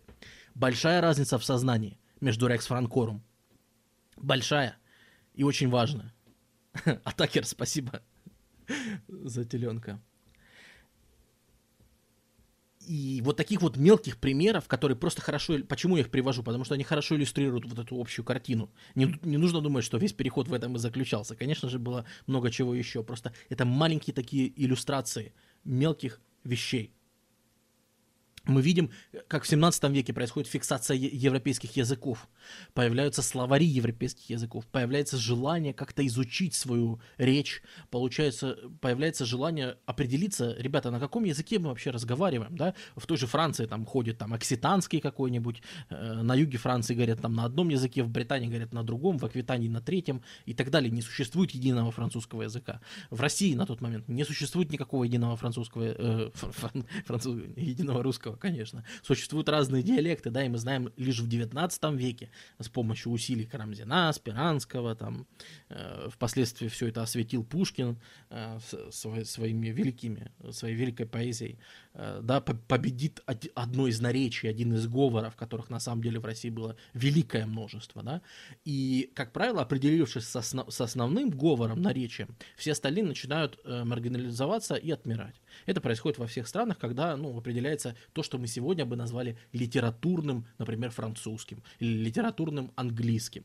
Английский вообще терпит чудовищные изменения, но это очень сложная история. Можно ее будет позже э, рассмотреть. Э, Собственно, появляются тюрьмы, в этих государствах появляются тюрьмы. Это же тоже показатель, да, что отныне мы видим, что, ну, может быть, отрубить руку за воровство, может, это не совсем правильно. Пускай человек посидит в тюрьме, подумает, а потом, глядишь, выйдет и еще как-то нашему обществу пригодится, чем, по сути, превращать его в калеку, который уже просто погибнет и так далее. Да, он никогда не будет хорошим человеком, да. Тогда еще были далеки от того, что тюрьма что-то может исправить. Это были неисправительные колонии и неисправительные учреждения, отнюдь. Но, в принципе, отправить такого человека в тюрьму, и после тюрьмы он может там выйти и работать, э, он может в солдаты податься, э, тогда для для плохого человека было очень много полезной социальной работы. Гораздо больше, чем сейчас. Э, плохие люди сейчас, они, как правило, идут в преступники, они, как правило, идут во всякие барыги, э, и государство приносит мало пользы. В то время они государству приносили гораздо больше пользы. Э, в первую очередь в вооруженных силах, в армии, во флоте, в охране торговцев – телохранителей, каких-то сборщиков налогов, э, какие-то вот полуорганизованные такие банды, которые боролись за влияние и так далее. На тот момент это было нормально, да, такие ребята помогали обустраиваться делам в государстве, помогали все утрясти. Мы прекрасно видим на примере каких-нибудь армий, Э, прекрасно видно вот это упорядочивание, да. Если мы вспомним что-нибудь типа э, солдаты 16 века, да, и э, яркие такие выделяющиеся индивидуальные вещи, которые они носили, то со временем мы видим, что как происходят попытки, наверное, испанцы и португальцы были первыми, кто решил снова вернуть из римских времен понятие строя, понятие вот этой вот жесткой организации, да, они вот э, сражаются вот в этой терции знаменитой испанской, да, что нужно комбинировать разные виды, нужно вести учет, у вас должен быть список всех ваших солдат, чтобы не говорили, что приехал э, князь Владимир с дружиной, а чтобы говорили, приехал полковник Владимир такой-то, с подчиненными, значит, офицерами такими-то, и привел там 120 рекрутов. Из них там два умеют там, я не знаю, обучение грамоты, например. Э, ну, что-нибудь в этом роде, да, там, или могут там саперами работать, или еще что-то. Вот что-нибудь в таком духе, то есть попытки упорядочить. И мы увидим, что к концу 18 века, ну, собственно, к, Наполе- к наполеоновским войнам, к началу 19 века, да, это, конечно же, перерастет просто, ну, все в курсе, в, то есть такие жесточайшие построения, в жесточайшую дисциплину, когда солдаты того же Наполеона смогут стоять там под огнем а, часами, Э, просто ожидая приказа на то, чтобы напасть, да, и штука немыслимая в 16 веке, поди заставь кого-то, по нему стреляют пушки, а ты ему скажи, не двигайся с места, просто стой. Да, по тебе стреляют пушки, но они стоят далеко, пускай они лучше по тебе стреляют, чем по войскам, которые сейчас будут там наступать, например, по так, с такого-то направления. А наполеоновская кавалерия, пехота, она уже готова была часами стоять под обстрелом, пока не дадут приказ к наступлению или еще куда-то. То есть уровень дисциплины, уровень упорядоченности, военные звания, военные списки, карьеры, которые раздаются за выслугу там лет, за боевые подвиги, а не только за то, э, кто, значит, из вас более э, чистокровным уродился и так далее. То есть во всем идет рационализация процесса. Все за счет централизованного налогообложения. Так централизованное налогообложение, оно же само является следствием этого. Все той же попытки... Э, все тоже попытки, да, вот как-то это все упорядочить. В том числе, естественно, естественно, с налогами, да. Уйти от налогов там в каком-нибудь 16 веке было легко, а уйти от налогов в 18 веке было очень непросто. В том числе, да, вот французская революция, она-то с чем связана в том числе? Не просто тем, что вводились новые налоги, типа налогов на дождь и так далее, а в том, что теперь их собирали-то в полной мере. Теперь у тебя вся экономика была в белой области, да? Это было хуже, что государство усилилось настолько, что могло осуществлять контроль за каждым последним крестьянином, э, вот, давать им образование и так далее. И это очень важно. Появление ну да, если на твоей территории прошел дождь, то у тебя более плодородная земля будет, да, у тебя лучше вырастет урожай. А раз у тебя вырастет лучше урожай, значит, ты должен больше налога заплатить. Логика, как ты видишь, железная.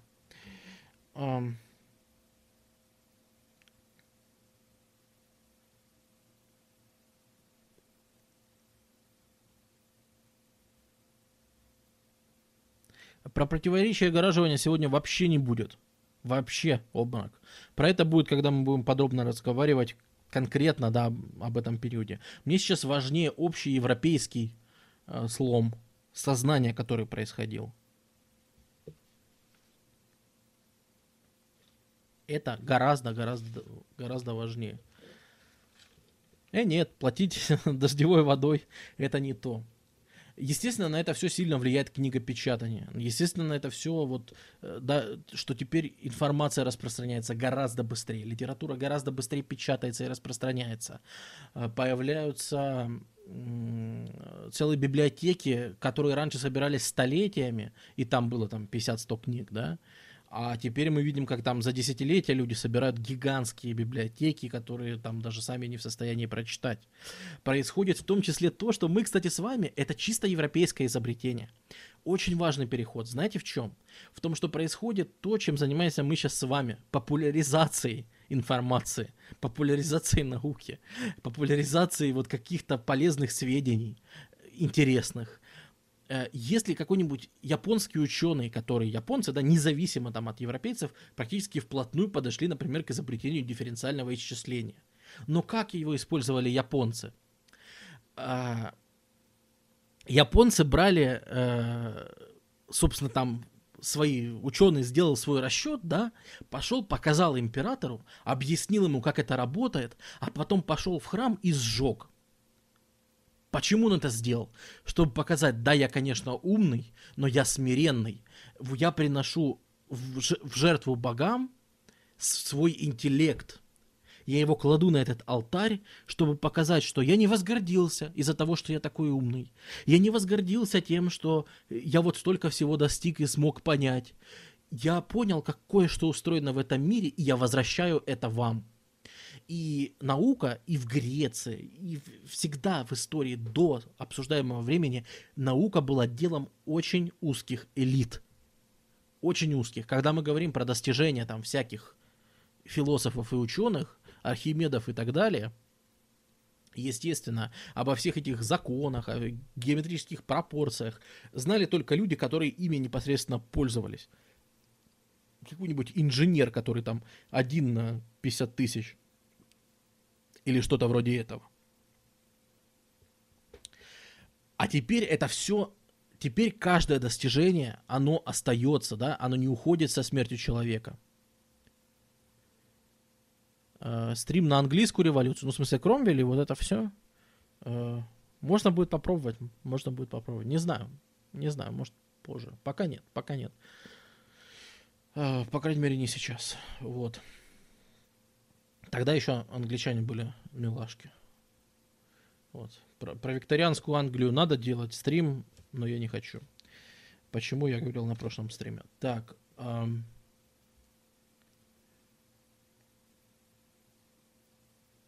Да, происходит вот это вот запечатление информации, да, отныне то, что ты нашел, изобрел, более того, не только твои достижения остаются, а и твои ошибки. Вот эти все, все это книги алхимиков говорят, да ну блин, зачем вам там эта книга Эйбана, там еще что-нибудь, это же туфта полнейшая, да, там же написано ересь, там как медь превратить в золото и так далее, это же это просто брехня же, правильно, это не работает. А, извините, там написано, какие опыты человек проводил. Там написано, а, что он делал и что он получил. Это как-никак сводка о ряде экспериментов. Это, опираясь на них, ты, по крайней мере, можешь увидеть, что не работает, а что работает не так, как он думал, и так далее. То есть появляются сведения не только об успехах, а появляются сведения и об ошибках. Это очень интересно происходит. А, если раньше европейцы там что-то заимствовали из, э, мы говорили, да, сплошные заимствования у арабов, у индейцев, у китайцев, то к этому моменту, благодаря тому, что Европа теперь сохраняет все эти накопленные знания, да, она уже сама способна производить какие-то интересные вычисления, делать интересные находки. И с, самый главный, наверное, переход мы видим у какого-нибудь Галилея, наверное, да. На примере Галилея, вы помните, если в школе учили, особенно физику, там обычно рассказывают там историю науки краткую, да, и там обычно дают вот эту справку, что тот же Галилей очень долго пробовал там бросать тела, следить, с какой скоростью они падают и так далее, пытался понять гравитацию. Это то, что делали еще греки, да, и, например, то, что делал э, сам Аристотель, да, который говорил, что там тепло это свойство предмета, да, или э, та же гравитация, там, это свойство предмета, оно заключено, то есть, э, если я держу камень, то в этом камне заключено то его свойство, что если его отпущу, он с такой-то силой упадет на землю. Это как бы его характеристика, да. Э, Галилей приходит к тому, что нет, это результат действия внешних сил.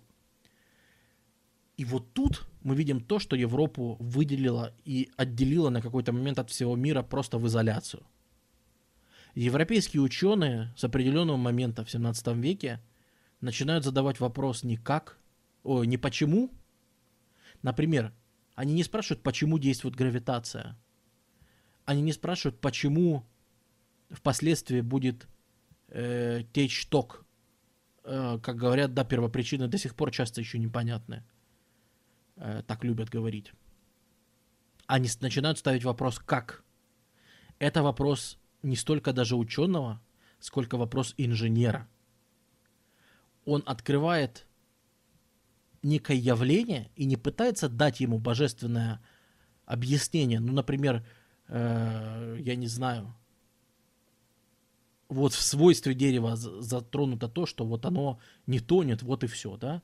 А он пытается объяснить, что у тела есть там площадь, он пытается объяснить, что там вот вытесняется такой-то объем воды, он пытается объяснить, как это все происходит. Вопросом «почему» любой ребенок сейчас поставит в тупик любого взрослого, да? Вы прекрасно знаете, если бесконечно спрашивать «почему?», «почему?», «почему?», «почему?», «почему?», «почему?», «почему?», «почему?», «почему?», вы, в принципе, любого взрослого загоните просто в тупик. Потому что почему светит солнце? Потому что там проходит ядерная реакция. А почему проходит ядерная реакция? Потому что, когда у вас вот такие большие массы рядом, да, они там, э, значит, э, при таком давлении все начинает взаимодействовать и так далее. А почему он начинает при таком давлении взаимодействовать? Ну, потому что вот такая связь протона, спина, объясняете. А почему так? Да, вот этим вопросом, почему, почему, почему, любой ребенок загонит, да, в тупик взрослого. И, в принципе, этот парадокс и вот эту вот там принципиальную нерешаемость вот этого вопроса о первопричине в этот момент примерно и понимают. Его понимают и философы, и ученые, что в тот момент чаще всего является одним и тем же. Я сейчас извинюсь, что я сейчас, кажется, не, не вхожу в небольшой раж, и поэтому прошу меня понять, и вот особенно обморок, куда э, я понимаю, что ты хочешь немножко другого, э, я тебе все-таки хочу рассказать о следующих вещах. Э, понимаешь ли, э, в том, что Обратите внимание, что в этот период большинство в 17 веке ученых это одновременно и ученые, и философы. А, мы говорим о великих рационалистах. Декарт, Лейбниц. Это же, это же и математики, это же и геометры, это же и физики. Они занимаются всем подряд ровно потому, что для них это одно и то же. Они, как, как, как философы, они переходят от вопроса первопричины, почему, они переходят к вопросу, как мы можем это использовать и на что это влияет и какие свойства. Хорошо, я смирился. Я смирился с тем, что у нас есть гравитация, как Ньютон, да? Я смирился с тем, что если я бросаю тело, оно падает. Я смирился с этим. Я, я согла... Меня не волнует, почему так происходит. Но мне интересно, как это происходит. Мне интересно, с каким ускорением оно будет падать. Мне интересно, какие последствия будут от падения. Мне интересно, а что будет падать быстрее? Перышко или молоток? И какой-нибудь Галилей, да, уже, уже заключает то, что он не может подтвердить любому дебилу, который дерпу, да, который придет и ему напишет, «Э, докажи, докажи, смотри, я бросаю перышко и бросаю молоток, и они падают, значит, это самое, с разным ускорением, да. Попытки Галилея объяснить, что не-не-не-не, на них ускорение одинаковое действует. Они упадут одновременно. Ты не понимаешь, просто у перышка такое сопротивление воздуха, а молотку другое сопротивление воздуха, да? И поэтому они падают в разное время. А если бы воздуха не было, если бы сопротивления бы не было, они бы упали бы там одновременно, да? Он пытается это объяснить, естественно, да, там мы сто раз учили, как это не заходит, и как это сложно, сложно, никто не может этого понять, да? Э, что, что мы видим? Проходит 400 лет, люди летят на Луну, там это все одновременно бросают и видят, как это все одновременно падает, Галилей был прав, да? Ну, люди это и так знали, так как они смогли, основываясь на этих трудах, задолго до проверки практической, они смогли построить все эти ракеты, все благодаря вот таким трудам и вот такому подходу к этому всему, да? Это же колоссальный слом в сознании они задумываются, вот у нас на форуме, блин, у нас вот на форуме, да, был вопрос, э, я видел тему недавно, э, типа, а что если мир вокруг нереальный? Вот что-то такое было. Э, какой-то, значит, Валентин спрашивал на форуме, Лолиня или кто-то, а что если вокруг все нереально? Угадайте, что? Такими вопросами начинают задаваться философы уже в 17 веке. Э, где у меня тут Декарт был? Где Декарт был? Вот он был. Да, какой-нибудь Декарт говорит, а что если все вокруг обман? Что если я живу в матрице? И фильм твой матрица, да, и жизнь твоя матрица, и вокруг все не настоящее. Как я могу определить? Это представьте, на дворе 17 век. У нас вокруг схоластика, еще общая философия, она э, схоластическая, средневековая. То есть мир устроен так, как сказал Аристотель, например. Мир устроен так, как сказал там Платон, или мир устроен так, как сказал тот-то, или сё-то. То есть, э, как сказал Августин Блаженный, например, или как сказал э, Фома Аквинский. Вот так, как они сказали, и все, их слово это закон. Это схоластика, да, схола, учение. То есть они пришли, как в школе, вот зазубрили, что значит вот так, и вот так, и вот так все, Аристотель написал, что у мухи, у мухи там 12 ног, значит у мухи 12 ног. Если я поймал муху и посчитал, сколько у нее реально ножек, я согрешил, потому что я поставил под сомнение то, что написано, собственно, у Аристотеля. Да? Это идет в разрез со схоластикой. И тут появляется какой-нибудь Декарт, который говорит, ребята, вот правильно, Олега, ты уже понял, к чему я клоню. Я клоню ровно к когито, к мышлению. Да? О чем говорит Декарт? Я сомневаюсь, что вокруг весь мир настоящий. Я сомневаюсь, что то, что вы мне говорите, правда. Я сомневаюсь в том, что у мухи 8 ног. Я сомневаюсь, значит, э, в том, что вообще вы все правы. Дальше следующий его шаг. Стоп, стоп, стоп. Я сомневаюсь, что мои глаза видят то, что видят. Я это у себя где-то в голове воображаю, то, что я вижу, а на самом деле это, этого нет вокруг. Подождите, а вот те законы, что я вижу, физики, там еще что-то, пропорции, которые я вижу – я их тоже себе представляю. Я в жизни никогда не видел треугольника. Например, какого-то. Я представил у себя в голове треугольник. И я заранее знаю, этого треугольника нет, я его представил у себя в голове. А я уже знаю, что сумма его углов будет равна 180. А я уже знаю, что сумма квадратов катетов будет равна квадрату гипотенузы. Этого треугольника вообще не существует нигде, кроме как в моем воображении. А я уже знаю его свойства, я не замерял их. Но я уже знаю сразу изначально ему присущие свойства. И я сомневаюсь в том, что я настоящий, что голова моя настоящая, что все настоящее, я могу сомневаться. И знаете, в чем в единственном я не могу сомневаться? В том, что я сомневаюсь. То есть тот факт, что я сомневаюсь, что мир вокруг реален, вот это правда. Это как бы истина, да? Я же не могу этого отрицать. Раз я произвожу последовательный акт сомнения, то он единственное, в чем я могу быть уверен. То, что я, собственно, сомневаюсь. То есть сам мой акт мышления, то, то, что я об этом подумал, это и является доказательством того, что мое мышление настоящее. И отсюда рождается знаменитая формула Декарта, которую вы слышали миллион раз, но хрен бы кто подошел и нормально объяснил, что же она значит. Когито эрго сум. А точнее эго. Когито эрго сум. Я мыслю, значит я существую. Или просто мыслю, значит существую. Вот именно это значит фраза Декарта. То, что я могу сомневаться в чем угодно, кроме того, что я сомневаюсь. Я могу подумать что угодно, но я не могу изменить тот факт, что я все-таки думаю, черт возьми. Я не могу не думать. Вот так. Дотки тогда еще не было, поэтому он не мог не, не думать, понимаете? Он, он так и определяет свое существование, что вот это и есть существование, наш поток мысли, свой интеллект и так далее. Это с ног на голову переворачивает э, вообще все видение мира. Это с ног на голову переворачивает представление об окружении.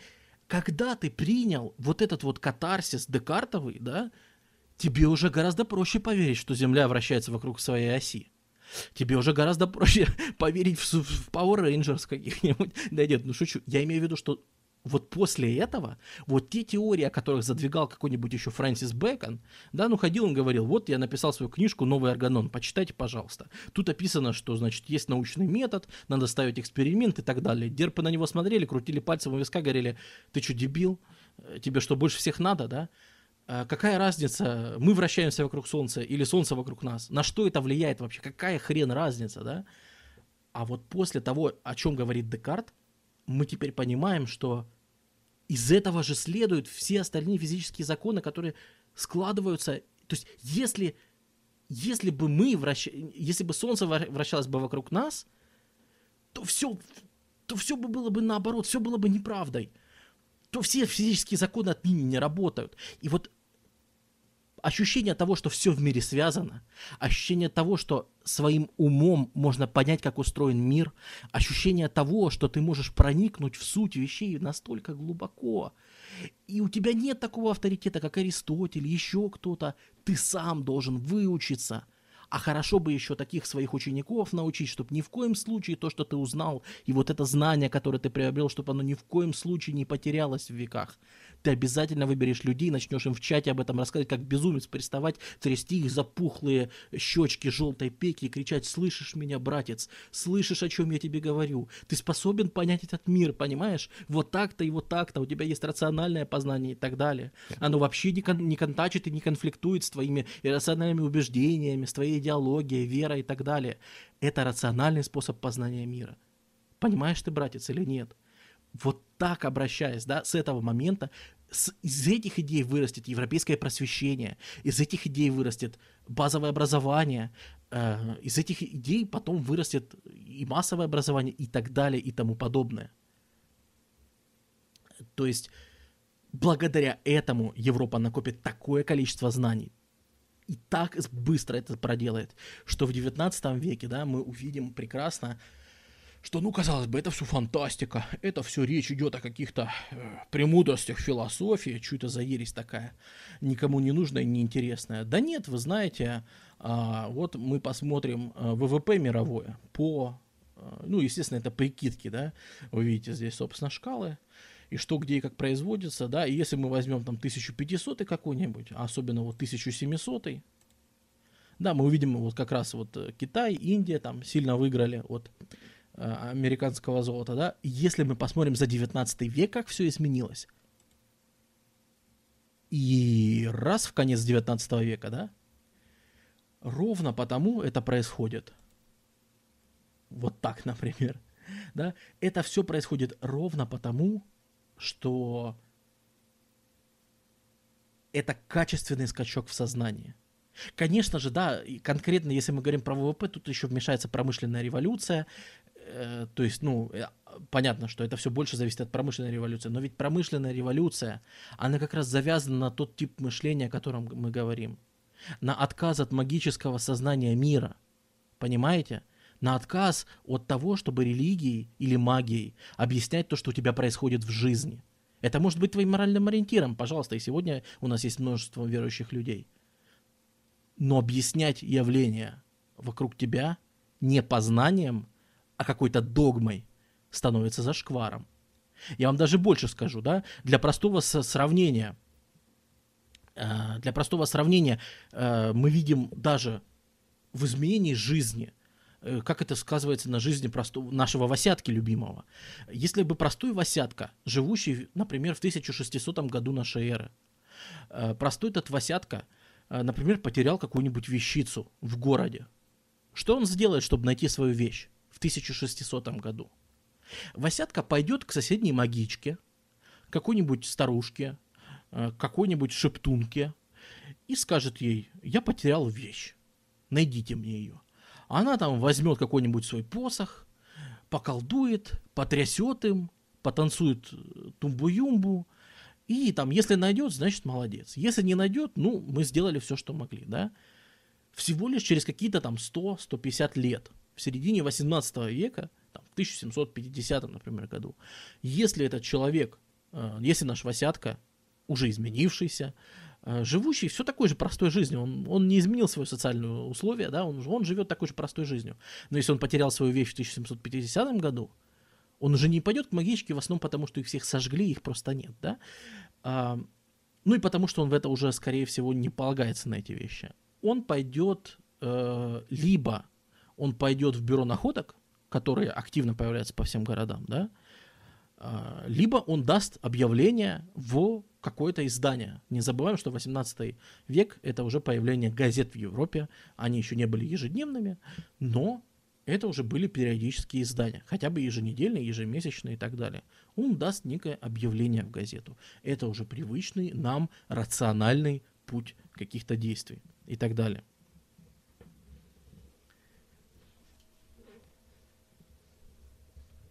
Не кажется ли мне, что в определенной степени марксисты были правы, отводя ключевую роль экономики? Не совсем экономики. Я согласен с тезисом, по крайней мере для тех явлений, о которых мы говорим сегодня, я согласен с тезисом, что бытие определило сознание. И в этом, по, по моему скромному убеждению, копии еще ломаются, и это не абсолютная правда. Э, я надеюсь, что изучая там всякие сходные темы, вы вынесете свое суждение, да? Мое убеждение, что это как раз тот случай, когда бытие определило сознание. То есть сначала мы видим, как изменилась экономическая картина, сначала мы видим, как изменились производственные отношения, сначала люди занимались просто копированием и накоплением знаний, а потом это все в сумме дало качественный переход, в том числе и в плане сознания. То есть сознание изменилось, потому что обстановка изменилась. Если бы Европа была бы э, все, абсолютно бы не менялась бы со средних веков, и сознание бы не изменилось. Такие дела.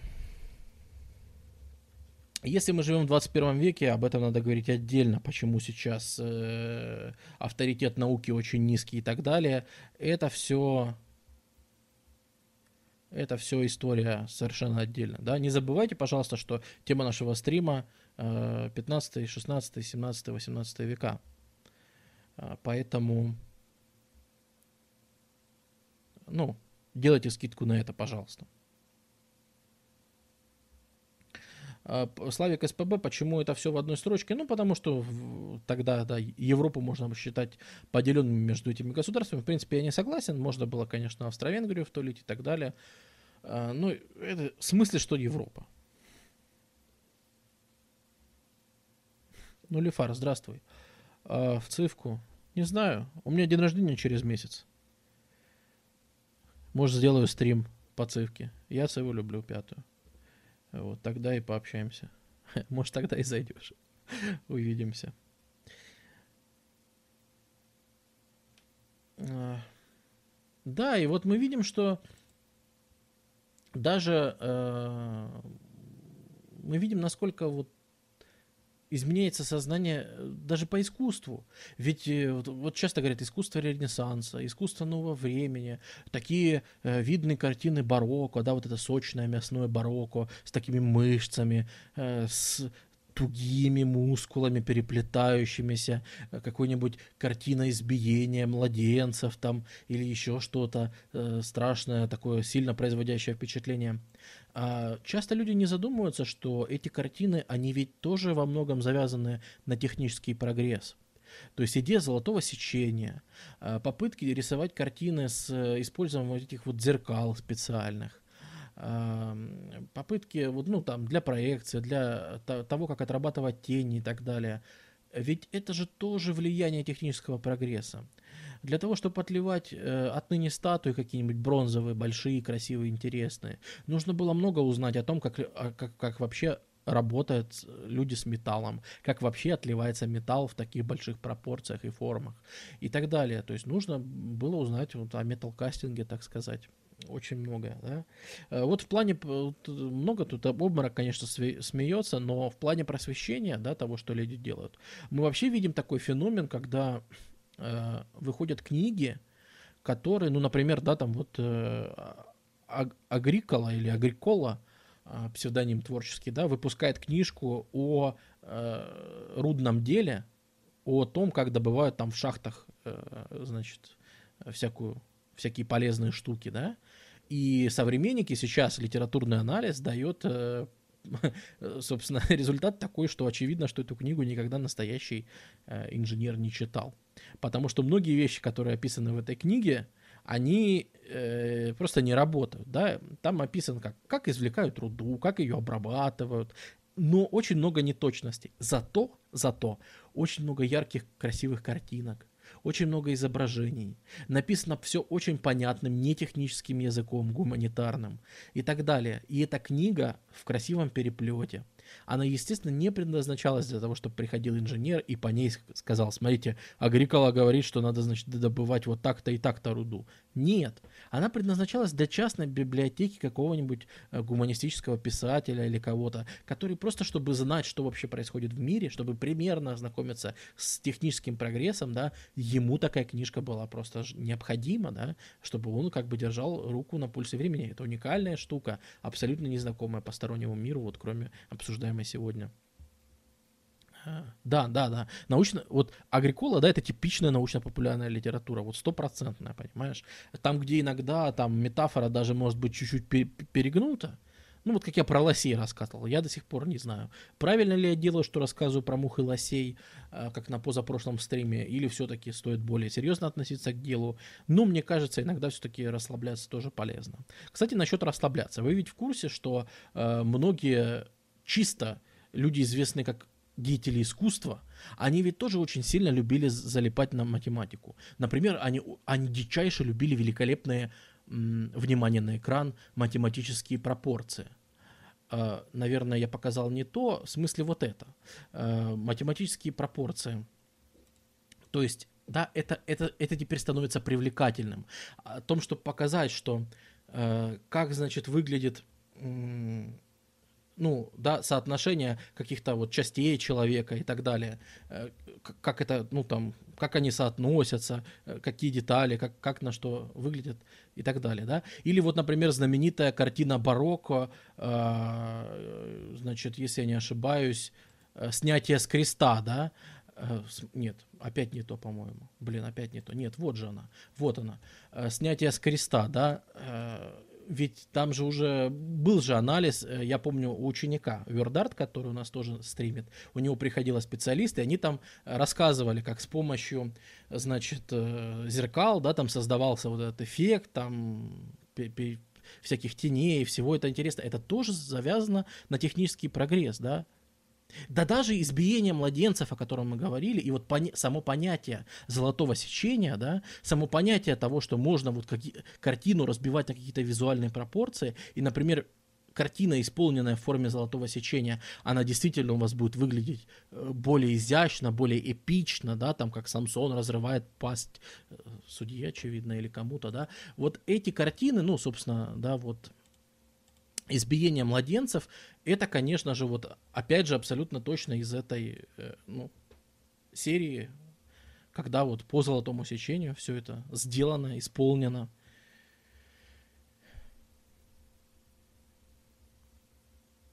и так далее. Вот, то есть, ну, это, это я скорее для наглядности подобрал эти, безусловно, полезные картинки. Вот, обморок. Дело в том, что обморок ты не слушал весь предыдущий стрим, который был гораздо дольше. Э, и на самом деле мы подходим к его концу, потому что именно об особенностях сознания, именно об особенностях изменения в культуре, в подходе вообще к мышлению, в подходу к пониманию окружающего мира, как все изменилось, да, Какие последствия это имело для Европы? Ну, мы, конечно, об этом обязательно поговорим на следующем стриме, когда Европа начнет навязывать такую картину мира всем, просто потому что для нее будет самоочевидным, что это лучшее, что может быть в мире. И более того, именно из этого прекрасного сознания, из прекрасной науки, из прекрасного искусства вырастет самосознание Европы к XIX веку, который продлится сравнительно недолго, но в течение где-то лет ста будет доминировать над европейским миром. Это положение о том, что никакой цивилизации, кроме европейской, вообще не существует и не было. Это все унтерменши. Все эти китайцы, все эти индусы, чего они стоят со своими культурами и так далее, да, если они не смогли создать вот это.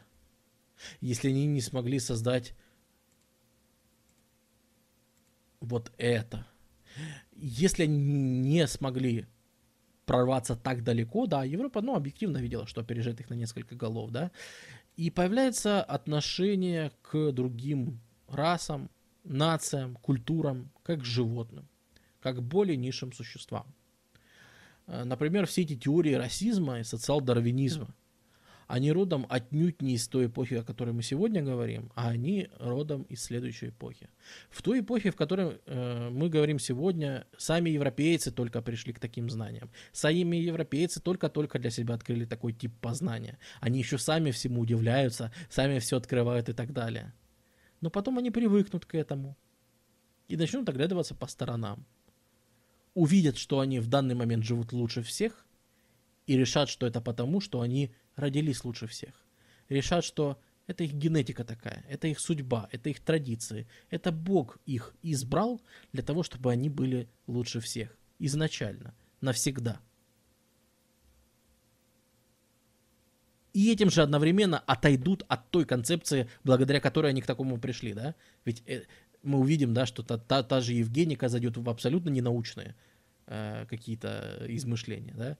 Э, тоже Эм, расология э, зайдет в абсолютно нелогичные, ненаучные выводы, э, в отличие от расоведения, да, которое сегодня все-таки существует.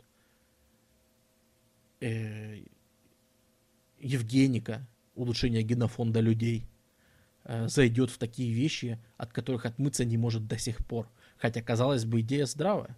Мы улучшаем генофонд животных, котеек наших, улучшаем генофонд растений, Почему бы не пробовать улучшать генофонд людей, например, да, Евгеника? А, но события конца 19-го, первой половины 20 века Евгенику загрязняют до такой степени, а, что попытки ее реабилитировать даже сегодня могут стоить карьеры какому-нибудь хорошему ученому, который на самом деле хочет лишь развивать научное познание. Кроме того, э, все эти изменения, о которых мы говорили, они приучают Европу к тому, что изменения неизбежны. Мы часто говорим о том, что эпоха реформ. Вы, наверное, часто слышали, вам цитировали якобы китайскую поговорку о том, что чтоб ты жил в эпоху перемен, да? Так вот, перемены в Европе идут столетиями, да, ну вот все, все это время, о котором мы говорим. И это постоянно, каждый новый день несет что-то новое. нет уклада жизни, он меняется все время. Европа начинает жить в постоянной, бесконечную эпоху реформ. Не окукливаясь, а постоянно меняясь. И, по крайней мере, для Западной Европы появляется такое отношение, что реформы это вообще не что-то, что грянуло внезапно и, надеюсь, скоро закончится. А реформы это нечто такое, с чем мы живем всю жизнь, пытаясь приспособиться к постоянно изменяющемуся окружению. Реформы это то, от чего мы, вероятно, никогда не избавимся. С таким, с такими, к таким мыслям и рассуждениям да, э, приходит большинство населения Европы, которые не встречают любые изменения с ужасом, э, в отличие, да, вот мы, когда про Китай, я помню, хорошо поговорили, да, как, как конфуцианский Китай, как огня боялся любых изменений. И к чему это привело? Ну, естественно, да, это, это, конечно же, влияет на заимствование, да. Все-таки объективные достижения многие европейс, европейские э, у них со временем начинают перенимать не только то, что сделало Европу успешной, науку, технологии, а сам образ жизни Европы со временем начнет оказывать влияние на окружающий мир. Это удивительно, ведь Европа стала великой не из-за демократии, например, ведь когда Европа правила всем миром, она была не демократичной. Это были монархии, это было, ну даже если это было парламентское какое-то устройство, это все равно было государство достаточно жесткого контроля, государство, использовавшее часто э, рабский или, по крайней мере, принудительный труд. Это было часто государство, которое вело захватнические войны, вело колониальную политику и так далее. И тем не менее мы видим, что э, какие-то тенденции европейские, какая-то европейская мысль, а, вот либерте и галите и так далее, идеи, которые ходят в Европе, несмотря на то, что они непосредственно не имеют вроде как отношения к европейскому успеху да, того времени, но они оказывают влияние на сопредельные и не очень сопредельные общества. Мы видим, что при попытке вестернизироваться, ну вот мы уже Э, российскую вестернизацию мы обсуждали на прошлом стриме, да. Ну вот если мы скажем про японскую, которая будет в дальнейшем, э, мы говорили уже, как японцы очень сильно подсаживаются на европейскую мораль, изменяя свою жизнь. Японцы очень часто перенимают те вещи, которые, казалось бы, совершенно неожиданно они переняли у европейцев, да. Э, то есть, ну, например, как мы говорили, да, там вот это вот сюдо, традиция сюдо, триплексоголик меня разводит вечно на эти разговоры а, о том, что вот э, учитель не то чтобы обязан, но хорошо бы, чтобы он имел э, связи со своим учеником сексуального характера, потому что это научит ученика послушанию, это научит ученика. Ну, это, в общем, поощрялось, это считалось крутым, да. После вестернизации, казалось бы, мы заимствуем только технологии устройства, но по факту э, мы видим сильное влияние христианской морали, европейской морали на японское общество, и буквально за какие-то пару десятков лет от традиции сюдо не остается камня на камне. И более того, по сей день э, за, так скажем, как бы это политкорректно сказать, взгляд с прищуром, да, можно неплохо выхватить. Собственно, как в Европе, так и в Японии. А, мы видим, когда перенимаются вещи, которые напрямую совершенно никак не относятся там, непосредственно к технологии, искусству и так далее. Такие дела. Ницше же с нами убил все религии Бога, нет, но попытался, попытался. И оказал сам сильное влияние на что? На те вот на те движения, которые, собственно, во многом и зашкварили Евгенику, расовые всякие отборы и так далее. Ну что ж, спасибо вам большое. Я рад, что вы пришли, послушали. По сути, самое главное о сознании. Надеюсь, чуть-чуть э, философии рационалистов не сделала стрим каким-нибудь замороченным или типа с претензией на что-то там. Э, попытался подать как можно легче.